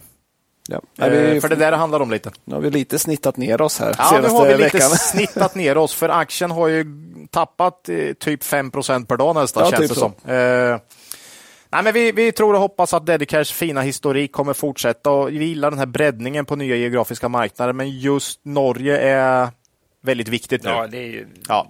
Alltså det där är ju en framtid, ett framtidsspel. Det skulle vara kul att se ett nytt förvärv snart. Så att man Ja. ser att den här eh, resan fortsätter. UK var jättebra, eh, blir ju inte eh, Kanske för- riktigt substantiellt, men visst. Ytterligare något i UK skulle Ja, vara eller toppen. Holland, eller ja. Mm. Men det här är lite intressant för det är det här med sentiment och, och, och pris också. ja. Det, det är inget som ändrar sentimentet så mycket som pris som Ah, brukar säga. nej. Eh, och när det var 150 då var alla superglada och nu när det är 100 då är man orolig. Ja. Måste vara något. ja, men måste vara något liksom. För, för det, det, den gick ju ner ihop med alla andra kvalitativa, eh, liksom vinstgivande medelstora bolag. Ja. Eh, men sen vände inte den upp som de andra Nej, Mm. gjorde. nej. Och då den känner- fortsatte tappa Ja. 3-5 procent per dag. Mm. Och då känner man så här, eh, ja, okej, är det någon som vet något? Är det eller? någon som vet något? Och det är ju alltid det man är lite orolig för, för det är inte så att få tillbaka sina pengar bara för att någon annan blir straffad för insyns Om det nu skulle vara så. marknadsmissbruk. Den personen eller den aktören kommer ju få straff, men du får ju, du, du Du har ju Nej. fortfarande investerat i något som någon vill, så du blir ju inte räddad av det. Nej. Så det är det man känner varje gång när det ser ut så. så att, Ja. ja. Ja, ja, men vi tycker väl ändå det är en risk värd att ta just nu. Man ska komma ihåg här att det är politiska risken som är det stora, men Dedicare är ett väldigt fint välskött bolag med politisk risk, men vi hoppas, det är fruktansvärt billigt nu om, det här, om Norge tuffar på som det har gjort. Då. Eh, Så får man säga. Och sen har ju vi Spritter 5 av portföljen. Ja, ungefär 5 har vi investerat, så att man, man, man ska ju ha en rimlig storlek. Men, men så har vi gjort. Ja. Så Dedicare är tillbaks. Får vi se vad som händer. Vad som händer där. Mm. Eh, från Norge då eh, över till Finland va? Eh, det är väl Herregud, Dags, ska vi till Finland nu? Ja, det är väl det, dags för Harvia då. just det. Det här eh, skrev jag bolaget som harviar vidare. Oh, det där tror jag att jag hade tänkt att byta ut efter ett tag, för det som står resten här är också helt o... o eh, Ja, den var nöd, eh, rim på ja, den. nej, det, det, det, här, det, här, ma- det här manuset står jag inte riktigt för. Det, det stämmer nog att Det skrev var du i med i av- lördagskväll, eller? Nej, det är med i avsnitt 131. Jaha, okej. Mm. Och resten handlar nog om ett annat bolag som vi har pratat om förr. Okej. Jag hade 130, men jag är, ja, är osäker. Då. Mm. Ja, osäker då. Efter Q3 var jag med i alla fall, det är jag helt Ja. säker på. Ja. Eh, För då sa vi att man eh, försvarade marginalen oväntat bra eh, och att värderingen inte var så hög för ett så fint bolag som Harvia. Eh, Och vi sa att man hade ett par till tuffa pandemikvartal att gå upp emot. Då. Eh, Och sen dess är man upp ungefär 16 procent. Eh, Ja. Hur såg det ut i Q1 kan man undra. Eh, Börjar med omsättningen då så föll den 19 procent, 16 procent organiskt. Eh, här ska man ha med sig att man har höjt priserna en hel del. Jag jag har för mig att man sa någon gång att man hade, det börjar på en tvåa, prishöjningarna. ja, jo, men det... Eh, Så i volym så är tappet klart större än- Ja. Mm. än eh, 16 procent organiskt ner. Då. Eh, Men sen var ju då Q1 22 det sista riktigt starka pandemikvartalet. Just det. Eh, Omsättningen var då på all time high nivå, så det här var ju verkligen ett svårt jämförelsekvartal. Eh, Och man ska ha med sig att 4,5 procent av tappet kommer ju också att man lämnat Ryssland. Då. Just Det det. vi pratade om tidigare. Ryssland var ju en väldigt stor marknad för dem. När, när började det tappet? var väl också då någon, någon gång, eller? Eh, Nej, eh, det hade, de- man hade fullt med i Q1 22. Ja, För att man, eh, kriget kom ju där. just det. Men sen hade man ju kvar, det var det vi sa, att man levererade på det man Ja. hade sålt och så här. Okej. Så att det är precis på slutet nu man har börjat lämna Ja, det okej. helt. Då. Ja, ja, Eh, och Ryssland var ju som vi sa, eh, st- stort kallt land, många bastöar. ja, ja, ja precis. Eh, men tittar man på olika marknader också så är det svårt i Europa. Mm. Särskilt tyska marknaden. Och här skyller man då på energipriser, det är inte så svårt att förstå. Inflation och så vidare. Minus 46 procent i omsättning. Ja, Tyskland eh, verkar ha det lite tuff konsumentmässigt. Ja, eh, minus 46. Det är, och så pris på det, det är minus säkert 60 procent i volym. ja. Eh, Och här sa man att man tror det kan pågå ett tag till. Eh, Men att man på sikt tror att det kommer tillbaka i Tyskland. Då. Eh, Dock Nordamerika plus 16 procent. Oj, snyggt. Det går bra. Eh, I är det Kanada Nordamerika. då? Eller? Nej, Kanada och USA. Eh, De har, det är båda är samma. Men- Ja. Mm. Men de säger att båda går bra. Och resten av världen, särskilt i Asien. Här kan man väl kanske se att det är här länder man kanske inte har bastu lika mycket. Nej. Och då har man inte samma penetration och då är det lite lättare att växa. Mm. Medan det, är liksom, det finns rätt många bastuar redan i Finland och Ja. Tyskland. Så. Ehm, sen har de har slutit joint venture i Japan eh, också i kvartalet som de tror mycket på. Ja, Som men marknad det framöver. känns som att japaner skulle kunna bada bastu Ja, lite. borde de kunna. Det känns... Ja. Så det finns, de växer bra i de länder där det inte finns lika mycket mm. bastukultur från början. Så att säga. Tittar man på vinsten då, rörelseresultat minus 24 procent till 9,2 miljoner euro. Eh, Det var lite lägre än vad vi gissat på. Eh, Men marginalen var höga 22,2 procent. Det är under 23,8 procent från förra året men det är ö- klart över snittet innan pandemin. eh, ni- eh, 17 till 19 då, för då hade man 19,3. Så det är starkt. Ja. Och en orsak till det här är ju då att man har dragit ner antal anställda från 834 till 624. Det är 25 procent ner. Mm. Det är ganska kraftigt. Shit alltså. Jag är till, till och med Inwido gillar jag. Ja. Ligger Inwido i det, ja. Ja, och det var ju 17 procent på bara ett enda eh, Ja. affärsområde. Så att Ja. säga. Eh, Man har ett mål om 20 procents rörelsemarginal. Eh, Man sa på Confco att man ser det som ett golv på helårsbasis, Okej. men att enskilda kvartal kan hamna under. Då. ja. Eh, Sen fick man en fråga på Comfort också om man har sett alla fördelarna av de lägre materialpriserna eh, när leveransen nu börjar normaliseras. Då sa man att det ligger flatt, ganska flatt på elektronik men fortfarande hö, högre än innan pandemin. Då. Mm. Men timme ligger lägre. Eh, Så att han, men han sa att det finns kvar att göra på lönsamhetssidan rörande materialpriser. ja. Eh, Rent generellt så tycker jag de låter väldigt konfidenta med marginalerna. eh, Jag är tycker jag. fortfarande, alltså 25 procent sa du på, på personal. Ja, 25 procent ner. Hur, hur, hur kan man liksom klara av det här verksamheten? Det, det är ju jäkligt mycket alltså. Alltså om man inte behöver tillverka må- lika många aggregat. Vet du. Jo, eh. Jo, men det är väl... fabriker är ju kvar liksom. men jag vet och massa inte. sådana- Man tar väl bort ett skift? Ja, Ja. ja. sk- skift kan man väl vara Det, lite är- men det det- flexibel blir med. den typen av Det storlekar. måste ju vara andra anställda med, tänker jag. På... Ja. Ja, då ryker lite tjänstemän och lite HR. det är jäkligt mycket alltså. Det är mycket. 25 procent. Volvo har ju haft en historik av att göra den typen av ganska stora skiften historiskt. Ja. Alexander Hugg. Nej, men det är imponerande att hålla marginalen i en sån här tuff marknad. Ja, För de har ju verkligen. verkligen energipriserna emot sig. Ja. Inflationen. Sen ska alla och- dit igen när det börjar bli högkonjunktur igen. Då. Ja, det kan mycket väl bli så. Eh, En annan intressant sak med det här är kassaflödet. Mm. Eh, Nu är det väl så ganska ofta att du kan ha bättre kassaflöden när omsättningen går ner för du binder inte lika mycket. Och så. där. Precis. Eh, Och dessutom kanske han- lite välfyllt lager ett tag och Ja, kunde normalisering plock, lite plocka grann. från det. Liksom. För nu har man tredje kvartalet i rad där man har över 100% cash conversion. Snyggt. Alltså kassaflödet är högre än vinsten. Ja. Eh, Det är, det är inte hållbart i längden. Det går ju inte i längden. Kan man säga. Nej. Mm. Eh, Men det är väldigt positivt. Man betar av på nettoskulden. Då. Den ökade när man köpte resten av EOS eh, förra året men har minskat sedan dess och nu är nere på 1,1 nettoskuld inom ebitda. Eh, Det är ganska bra ändå ska jag säga och Ja. eh, klart under målet. De har mål på 1,5 till 2,5. Då. Mm. Kanske kan komma ett nytt förvärv då. På tänkbart. Man har gjort några förvärv och man sa, eh, likt en del andra bolag, att nu börjar priserna i den onoterade marknaden röra sig neråt. Eh, De är ju mer trögrörliga än publika, Mm. men, men nu har de kommit neråt i sina prisförväntningar. sa man. Det är lite intressant ändå, för då har man ju uppenbarligen pratat med några Ja. Ja. och märker att man närmar sig. så att säga. Ja. Eh, Vi får se om de hittar någonting. Ja, det är ganska tydligt, man inte sitter på händerna här. Ja, ja, ja. Man Verk- liksom är ute och slår Ja. på marknaden man kanske inte har orkat eller riktigt hun- hunnit med tidigare. Man fortsätter att ge sig ut och tit- leta förvärv. Han tänker ju inte gå silent into the night här. Alltså, Det här utan- känns som en ledning som eh, agerar här. Ja, Mm. Ja, jag håller med. Eh, och, och det här med köpare och säljare ska mötas, det är som fastighetsmarknaden. Mm. Det är väl också nu kanske börjar komma ner lite. Jag såg det var Heba som sålde för en bit under bokförsvärde. Så Ja, ja. Nu kanske de affärerna börjar komma. Så att säga. Eh, positivt är ju nu också att man är klar av det sista riktigt svåra jämförelsekvartalet. Man har bokat av hela pandemidelen. Då, så Mm. Nu att säga. har du ju dock konsumentmarknaden. Man har konsumentmarknaden mot sig. Ja. Och så sa man också att man räknar med normala säsongsmönster igen. Mm. Eh, och när köper man bastu?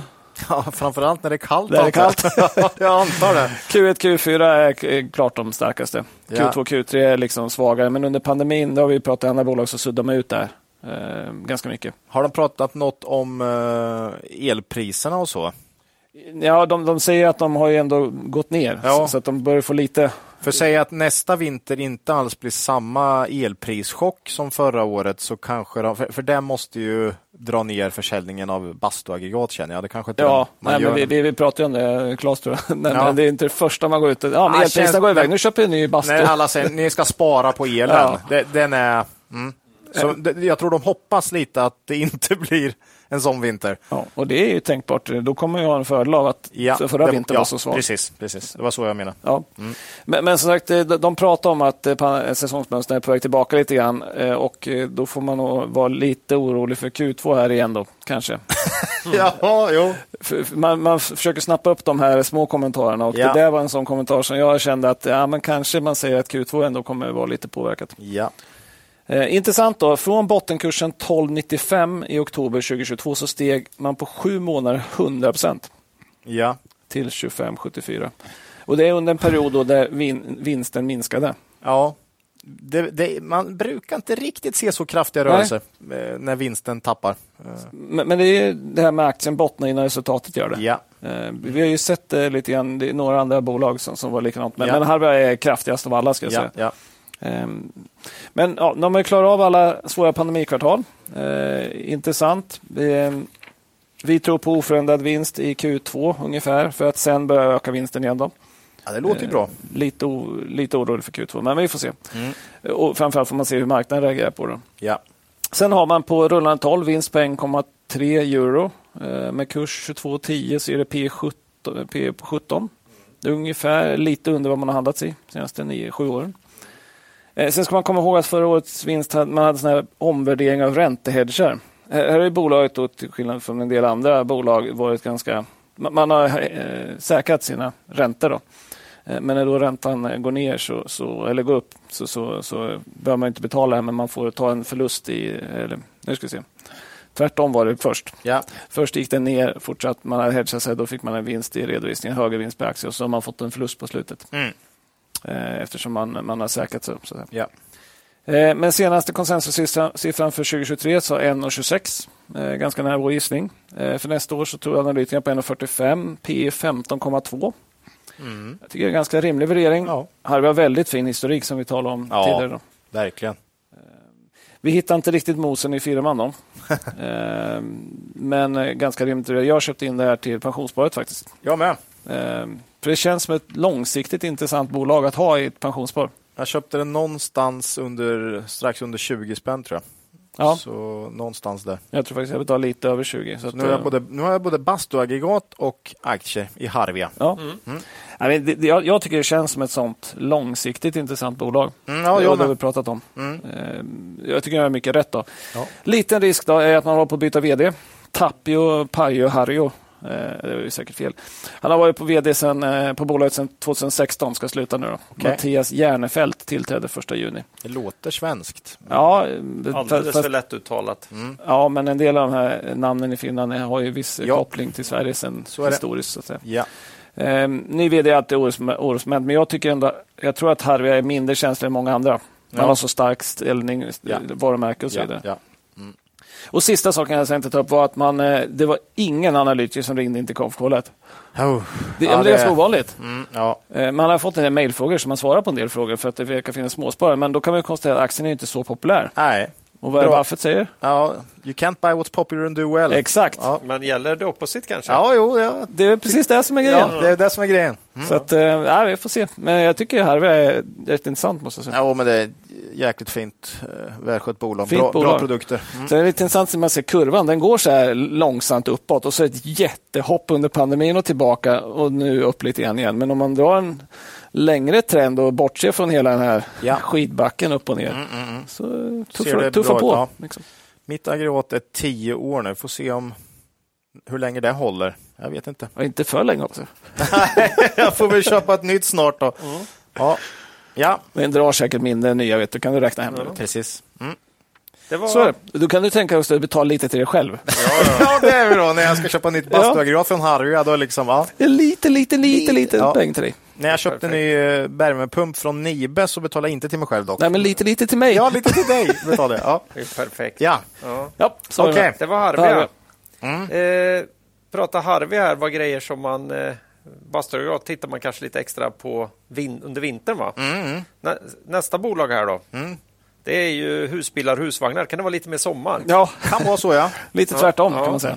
Eh, det kan väl ingen köpa nu i de här högräntetiderna? Eller? Senast med, där har jag avsnitt 130. Har Ja, vi det inverterat här eller? Eh, Harvia var 131 och eh, KB senast med 130. Är det så? Ja, ja. Ja. Ja, i alla fall. De var efter Q3 de också. Eh, Så båda de här var inte med under efter Q4. Nej. Eh, Vi sa då KABE ser lågt värderat ut eh, vid 200 kronor. Säkert ett bra långsiktigt köp. Eh, Dock sa vi att man sitter och väntar på att högre räntor och sämre konjunktur kommer slå mot husvagns och husbilsförsäljningen. Det är ju Ja. inte- det är ju inga gratisgrejer, särskilt inte husbilarna. Alltså. Nej, de är inte. Gratis grejer är synd att säga. Det är... Får du en sån gratis, ta den. ska jag ja, säga. jag kan ta den om du inte vill ha Ja, den. inte med den skatten som är numera. Vet du. Det är rena Ebberöds bank. Alltså. Ja. Nej, men eh, vi, vi, vi sa att vi avvaktar. Eh, Då undrar man ju, syns avmattningen i Q1 då? Ja. Ehm, Och då, s- nej, inte nu heller. Nej. Nej. Kabel börjar kännas som den här humlan som inte ska kunna flyga men gör det ändå. Eh, för omsättningen steg med 21 procent i Q1. Första gången över en miljard i ett kvartal. Oj, Det var klart bättre än vad vi hade gissat på. ingen lågkonjunktur här inte. Nej, tydligen inte. Eh, Man lyfte på rapporten. eh, fr- Man lyfte i rapporten fram att eh, man ökade tack vare den här internationaliseringen som man har lyckats med. Då. Men att vara mer avvaktande i Skandinavien. Här känner vi igen från ganska många andra. Ja. Det, det är svagare. Jag, jag funderar på det när vi pratar om det här med, med stora små bolag. Må- många av de här stora bolagen, i alla fall verkstad, är ju väldigt internationella. Ja. Medan en del av de mindre är ju mer Sverigebaserat. Liksom. Bra spaning, kan vara. Kan finnas något där Ja, kanske. ja. Ja, men vi kan se i alla fall försäljningen i Tyskland då för KABE 133 procent upp.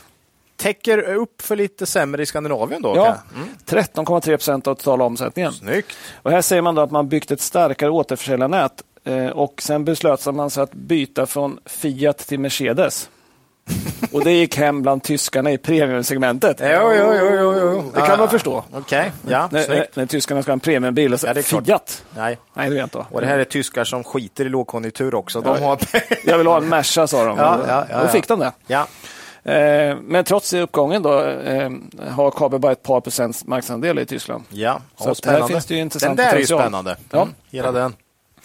Och sen eh, i Storbritannien då, växte i Q1 med 56 procent. 25 procent av totala omsättningen.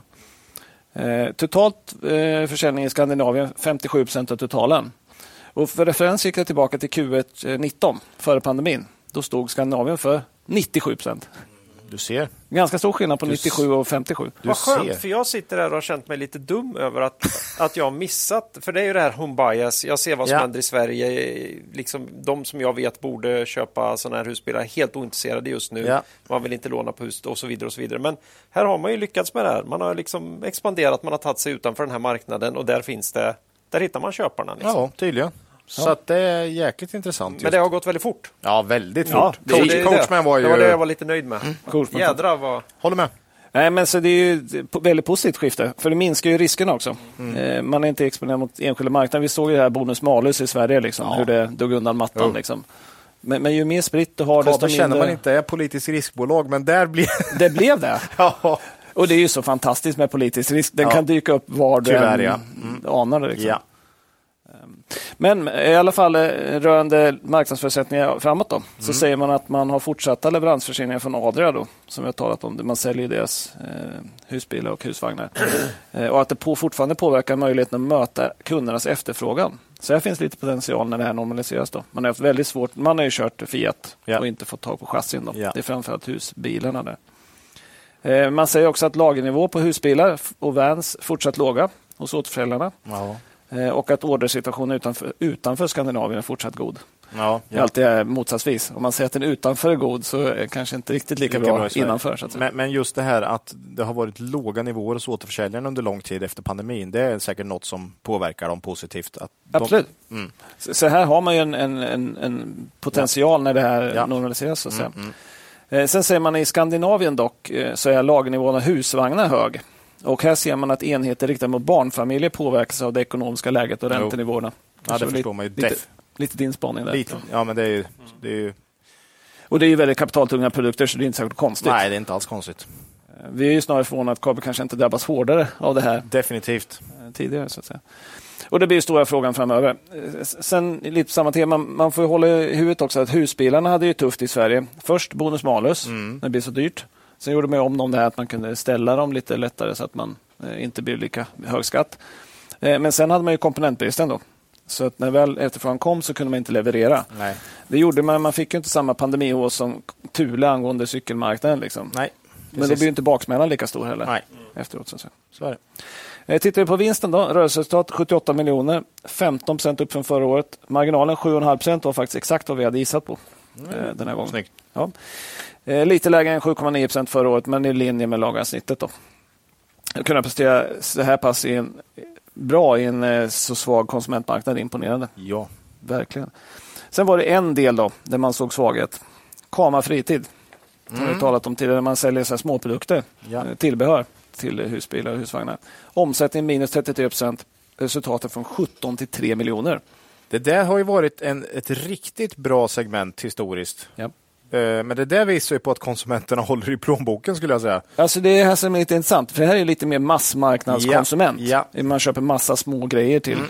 Och den visar svaghet medan de större, Mm. det, det är ju färre köp som görs av husbilar. Liksom. Ja. De håller emot bättre. Och dessutom kanske återförsäljare som ska fylla upp lite. Kan vara så så också. att, eh, mm, ja, det Så att- där är ju spä- intressant. Så då undrar man, är Kama kanariefågeln i gruvan?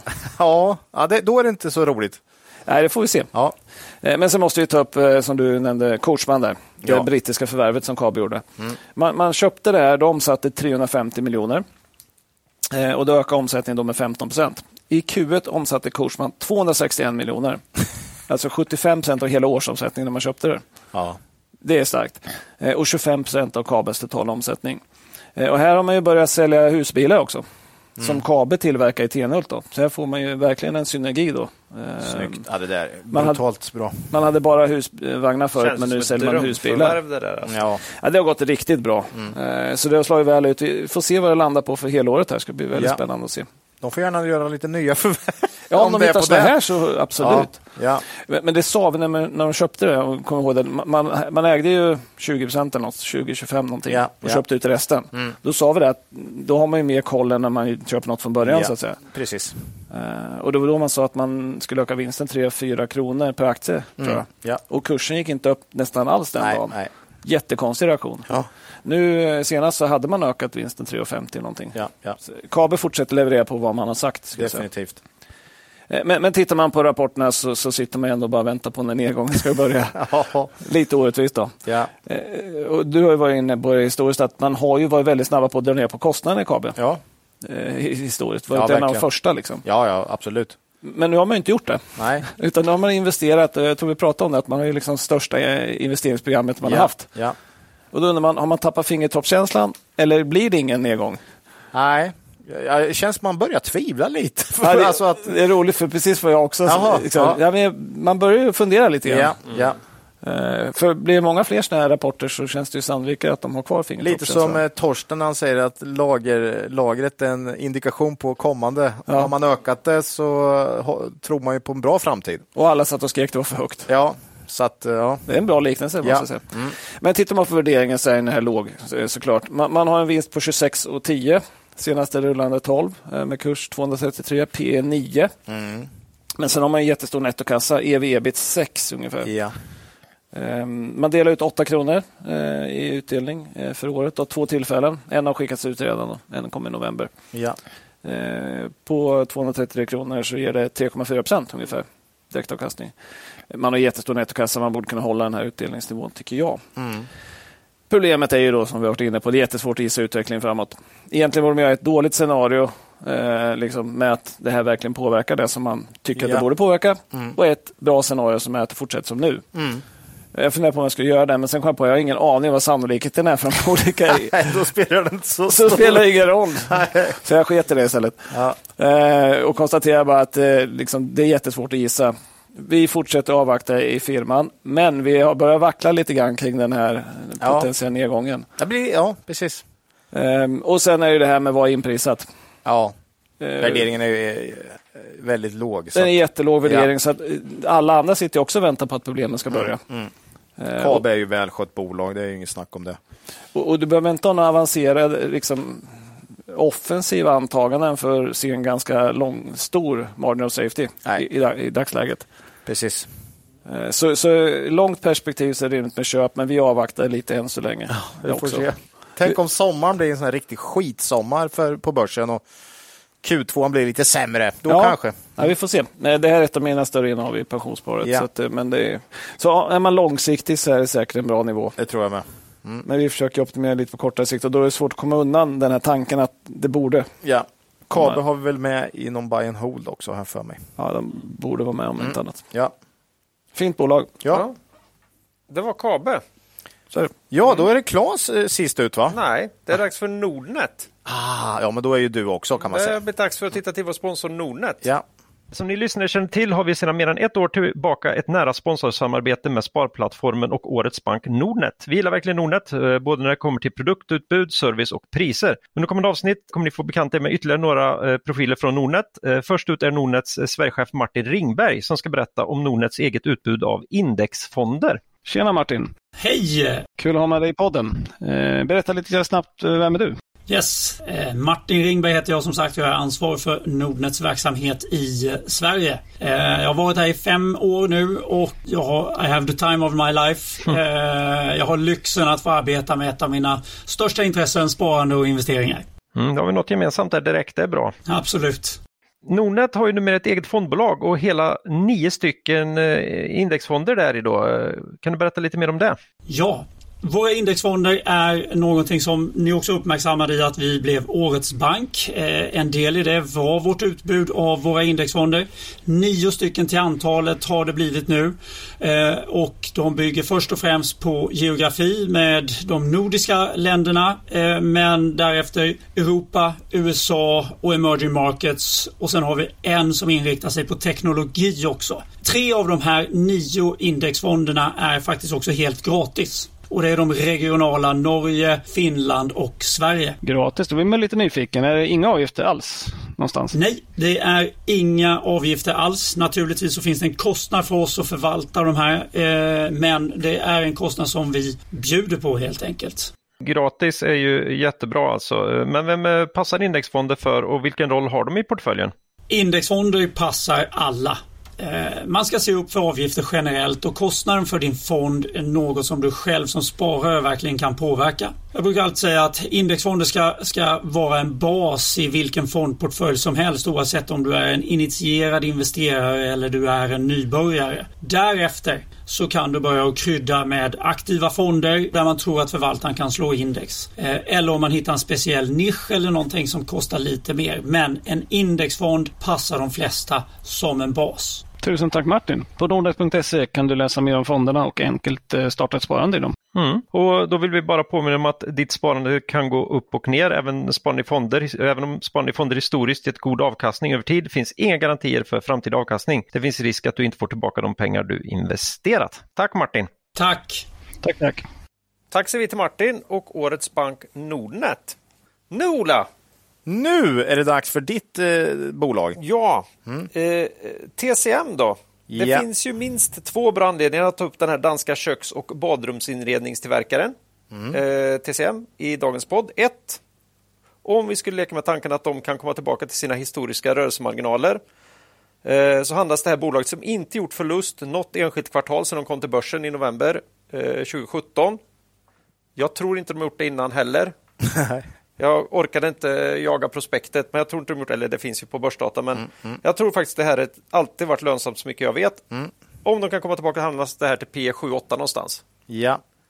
Det är ju inte dyrt. Nej, det är inte dyrt. Nej. Vi gillar ju ensiffriga P tal det, det, är ju- det, det kan man ju inte. Även om de inte växer jättemycket så är det Ja. Mm. inte dyrt. Men det är ju om vi tror att de kan börja leverera som de har gjort historiskt igen. Ja, och det gör de inte nu va? Nej, Nej. det finns en bra anledning till och det är att Marcus lovade att vi skulle titta till dem igen efter ett år Mhm. när vi tog dem eh, senast i slutet av maj för ett år sedan. Det hade jag glömt bort, men eh, Då håller vi vad vi lovar Det var då. Ola, avsnitt 118. Delvis på felfri danska.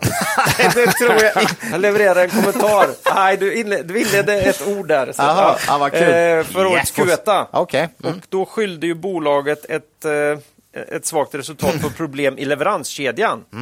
Vilket gjort det svårt för, och ja, de hade ju alla kostnader också, men det hade gjort det svårt för TCM att hålla uppe effektiviteten i produktionen och leverera enligt avtal eh, till sina egna kunder. Då. Eh, vi stod eh, då utanför eh, TCM och så gör vi även idag. Och eh, Anledningen då var att vi faktiskt valt att lägga vårt bett på Svedbergs istället. För vi har ju begränsat vår exponering mot byggrelaterat, både då och nu. Eh, och, eh, vi funderar till och med på om det kunde vara ett nationalistiskt val vi gjorde. När vi valde Svedbergs före TCM. Och det tänkte jag var rimligt att ta upp nu idag på självaste nationaldagen. här. Ja, ja. Eh, jag t- home bias. Mm. Ja. Jag tror också att vi någonstans var lite mer rädda för kök, för det är ju det man huvudsakligen gör här, Mm. Ja. än för badrum ja, i, i den här lågkonjunkturen som vi det vet jag var en, ett av våra argument också. väntade på. Då. Eh, när det kommer till balansräkningen ligger ju både Svedbergs och eh, TCM på gränsen till vad vi är bekväma med, men de är på rätt sida. Eh, båda ligger väl någonstans på nettoskuld genom ebitda på 2,6. Det är inte toppen med nuvarande räntor, men det är på rätt sida gränsen. Vi brukar säga att under 3 Mm, där någonstans vill vi vara. börjar man. Vi har väl följt eh, Svedbergs mycket längre också. Ja, Ja, ja, ja. Så det också. Vad är en anledning till. Mm. Det här var ett år sedan. Då. Hur har då alla utmaningar spelat ut för eh, TCM här med dyrare råvaror, frakter, energi, högre räntekostnader och fattigare kunder? Det, det låter inte så kul när du säger det sådär. Eh, danska bolag. Det är något vi Mm. gillar med danska bolag. Jag kan vara lite hård ibland, men de lämnar i alla fall nästan alltid prognoser för kommande år. Sällan eh, riktigt... Nej, nej, sällan bra. Nej. Så även TCM det, då? Det är ju väldigt skönt att de gör det. Även om, Eh, mm. De eh, trodde ju att de skulle klara av att hålla sin prognos då, senast vi tog upp dem då, med ett eh, starkare andra halvår. Och Det som hände då istället var ju att eh, Q2 här 2022 blev skapligt. Man hade en omsättningstillväxt på 12 procent och eh, ett rörelseresultat som bara kan man säga var ner 11 procent då korrigerat för engångseffekter. De sa i, för ett år sedan, här då, eller ja, det blir ju snart ett år sedan, att eh, leveranskedjorna börjar komma tillbaka. Man eh, kunde leverera i kapp och man hade fått igenom prishöjningar. Det här känner vi igen. Eh, det var ju tyvärr så då att det var ju under andra halvåret här som när det skulle vända som det började gå riktigt tungt för bolaget. Eh, båda kvartalen då, eh, Q3 och- och Q4, kom in i linje med föregående års omsättning. Och det är ju egentligen ett ganska rejält organiskt tapp då eftersom man hade ju I antal, pr- i antal eh, produkter. ett ja. antal produkter. Ja. Det måste vara en hel del pris. Ja. Eh, Det, var ju, det var ju priset man försvarade sig med där då. Eh, Men, men det, kostnaderna fortsatte uppåt och säljmixen här vart jätteofördelaktig. Man har två stycken säljben. Det ena är ju via ja, direkt till konsument och det andra, ja, sådana här köksbutiker du går in och beställer ditt kök. Va? Det är bra marginaler för TCM. Eller så kränger de kök till, de, till någon som håller på och bygger ett hyreshus någonstans. Mycket sämre marginaler för TCM. Och det var den som blev kvar. B- eh, Bostadsbyggandet fortsatte ju ändå här, så, så B2B-benet blev kvar, men B2C för, eh, försvann i- iväg då. Och, Men det är lite grann som Inwido, de har också bättre marginaler när man säljer till konsument. Ja. Mm. Eh, Det, är, det är lite lättare att pracka på hemmafixaren än högre priset ja, det, det blir ju än proffsen. Ja, det ska vara stora rabatter när du köper eh, mycket liksom annars. B2B då. Eh, r- Rörelsemarginalen sjönk ihop i alla fall. Eh, rö- eh, Rörelseresultatet var 37 procent sämre under andra halvåret än, Mm. än året- 2021. Ja. Eh, Och man landar på en årsvinst på 100 miljoner, eh, vilket var ju nästan 40 miljoner lägre än Året innan. Eh, eh, och eh, den här eh, prognosen man hade gjort då ja. efter, efter Q1. Där. Eh, Och man fortsatte att skruva ner förväntningarna eh, för 2023 då till eh, ja, omsättningen tror man man ska hålla men att rörelsemarginalen skulle fortsätta ner. Nu var man nere på 6 till 8,5 procent i rörelsemarginal någonstans. Man lä- lämnar ju ett spann här. Mm. Eh, när man då i Q, Q4 förra året tittade på vad man trodde om 2023. Och det här är historiskt lågt för företaget som har haft en rörelsemarginal på 13 till 15 procent Man har ungefär. varit väldigt lönsamma. Ja, Och det var väldigt stabil också under väldigt många år. ja, och för en jämförelsepunkt där kan man säga att rörelsemarginalen för 2022 blev 9 procent. ja. Också det är lågt naturligtvis. Då. Ja, då kommer rapporten för Q1 in här. 16 maj. Vad hände då? Fortsatt tuffa tider. Ja. Omsättningen fortsätter komma in i line. Vinsten ner 50 procent. Och det är om vi, om vi lägger tillbaka engångskostnaderna här då. De pekar på en otroligt tuff privatmarknad. Man är fortsatt beroende av den här eh, f- företag till företagsförsäljningen l- med lägre marginal. Eh, Det går lite bättre i Norge. Där, kan, där verkar det finnas lite köpkraft kvar. Eh, Undrar vad det kan bero på. Mm. Eh, deras egna tillverkningskostnader fortsätter öka. Man har hög, ha- det här, nu pratar vi Q1 här. Det har ju blivit en snabb ändring här. Då. Man hade höga råvarupriser, frakterna var fortfarande höga, energipriserna i Q1. Ja. Inte kul va? Nej. Eh, och eh, nu tror de ju själva då att de ska tappa till och med någon procent i omsättningen för 2023 när de tittar framåt. Men att eh, rörelsemarginalen kommer då bli 25 procent lägre Mm. än föregående år. Så det fortsätter att vara tufft här då. Och vi kan ju omöjligt i nuvarande makroklimat göra en bättre uppskattning än bolaget själva här. Men i andra marknader kan vi kanske... Nej, det kan vi kanske inte. Nej. Eh, nej, så Nej. är det ju. Ja. Men, men det vi har märkt lite grann, eh, vi har ju tittat på Hartman till exempel, man har liksom tagit extremt mycket stryk. ja. Och det är svårt att liksom sätta sig och gissa, men nu är det nog över. Nu är det, det, kan, det har man gjort kanske en eller två gånger. Och sen blir det aldrig så. Någon gång ger ju de upp. Det är inte kul att hela tiden hålla på och missa sina prognoser. Det finns ju möjlighet att man har Tagit i för mycket. tagit i lite för mycket nu kanske då. Eh, och för vi har ju nämligen sett här nu, en lyx som vi har, vi sitter ju liksom en månad senare här efter att de faktiskt satt och gjorde sin Q1 där och ser att priser för frakt, råvaror och energi har sjunkit ner mot mer normala nivåer Ja. från innan pandemin och, och Putins jävla krig. Då. Eh, så vi tror att de kanske kommer nå lite över sin omsättningsprognos. Vi skissar på en vinst per aktie på 5 kronor i år, kanske ytterligare någon krona 2024. Då handlas bolaget nu då för det här året till P14.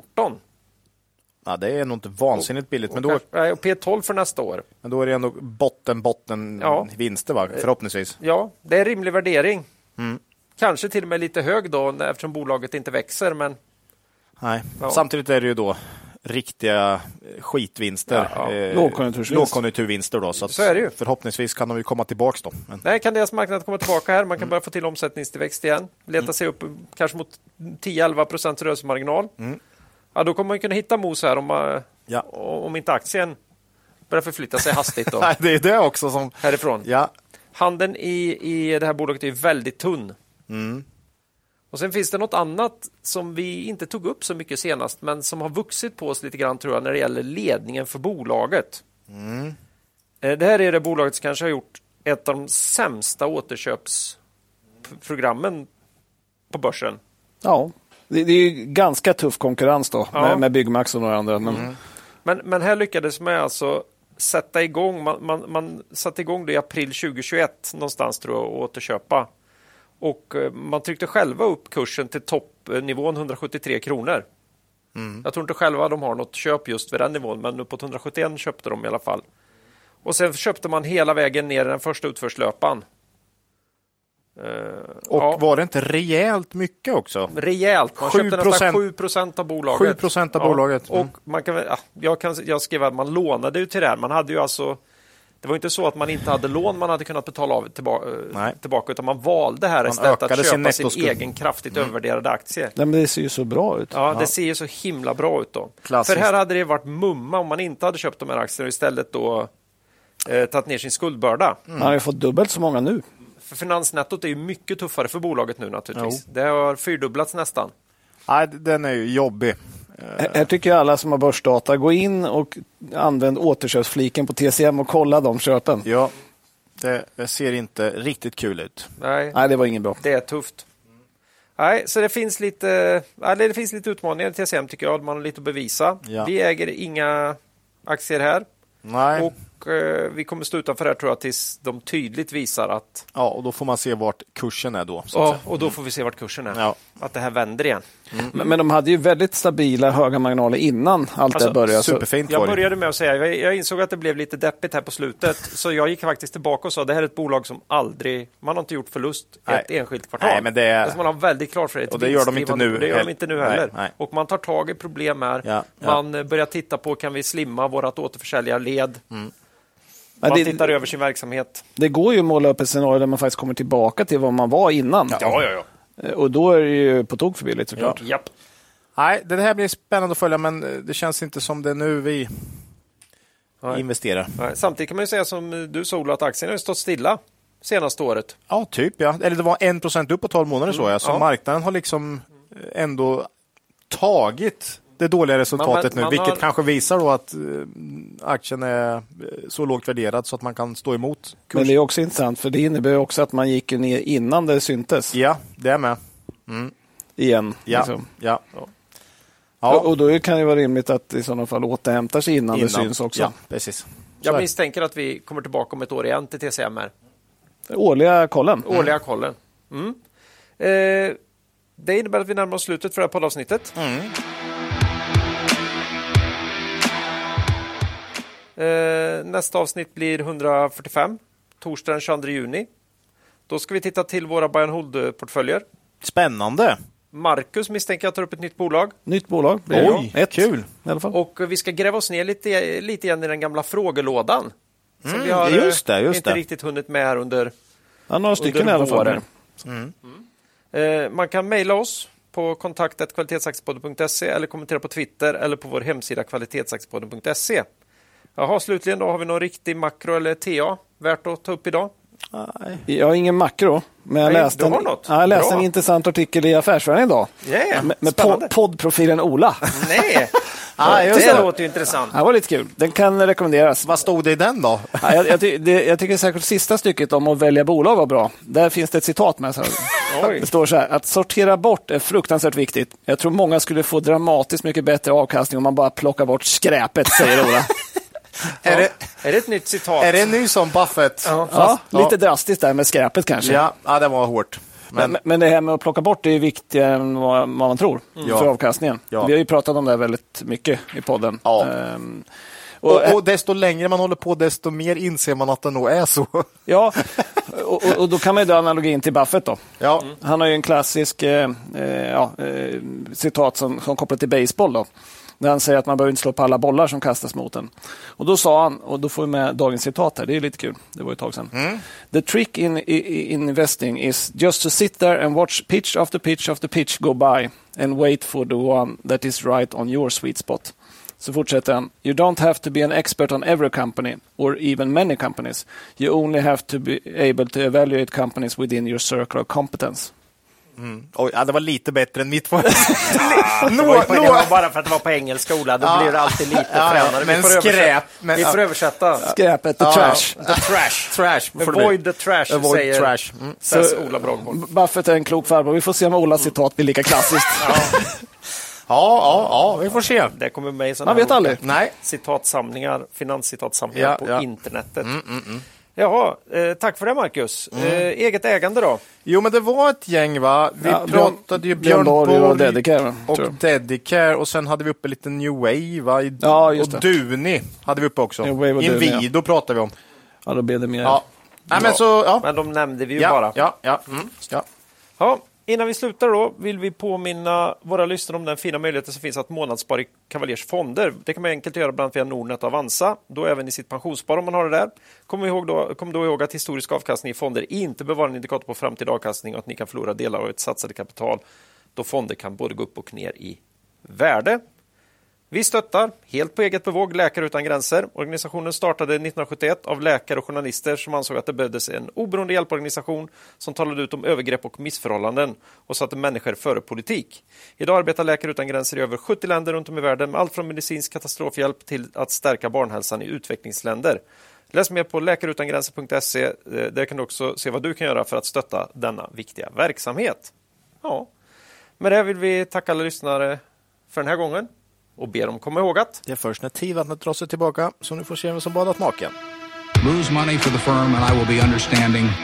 Lose a shred of reputation for the firm, and I will be ruthless. I welcome your questions.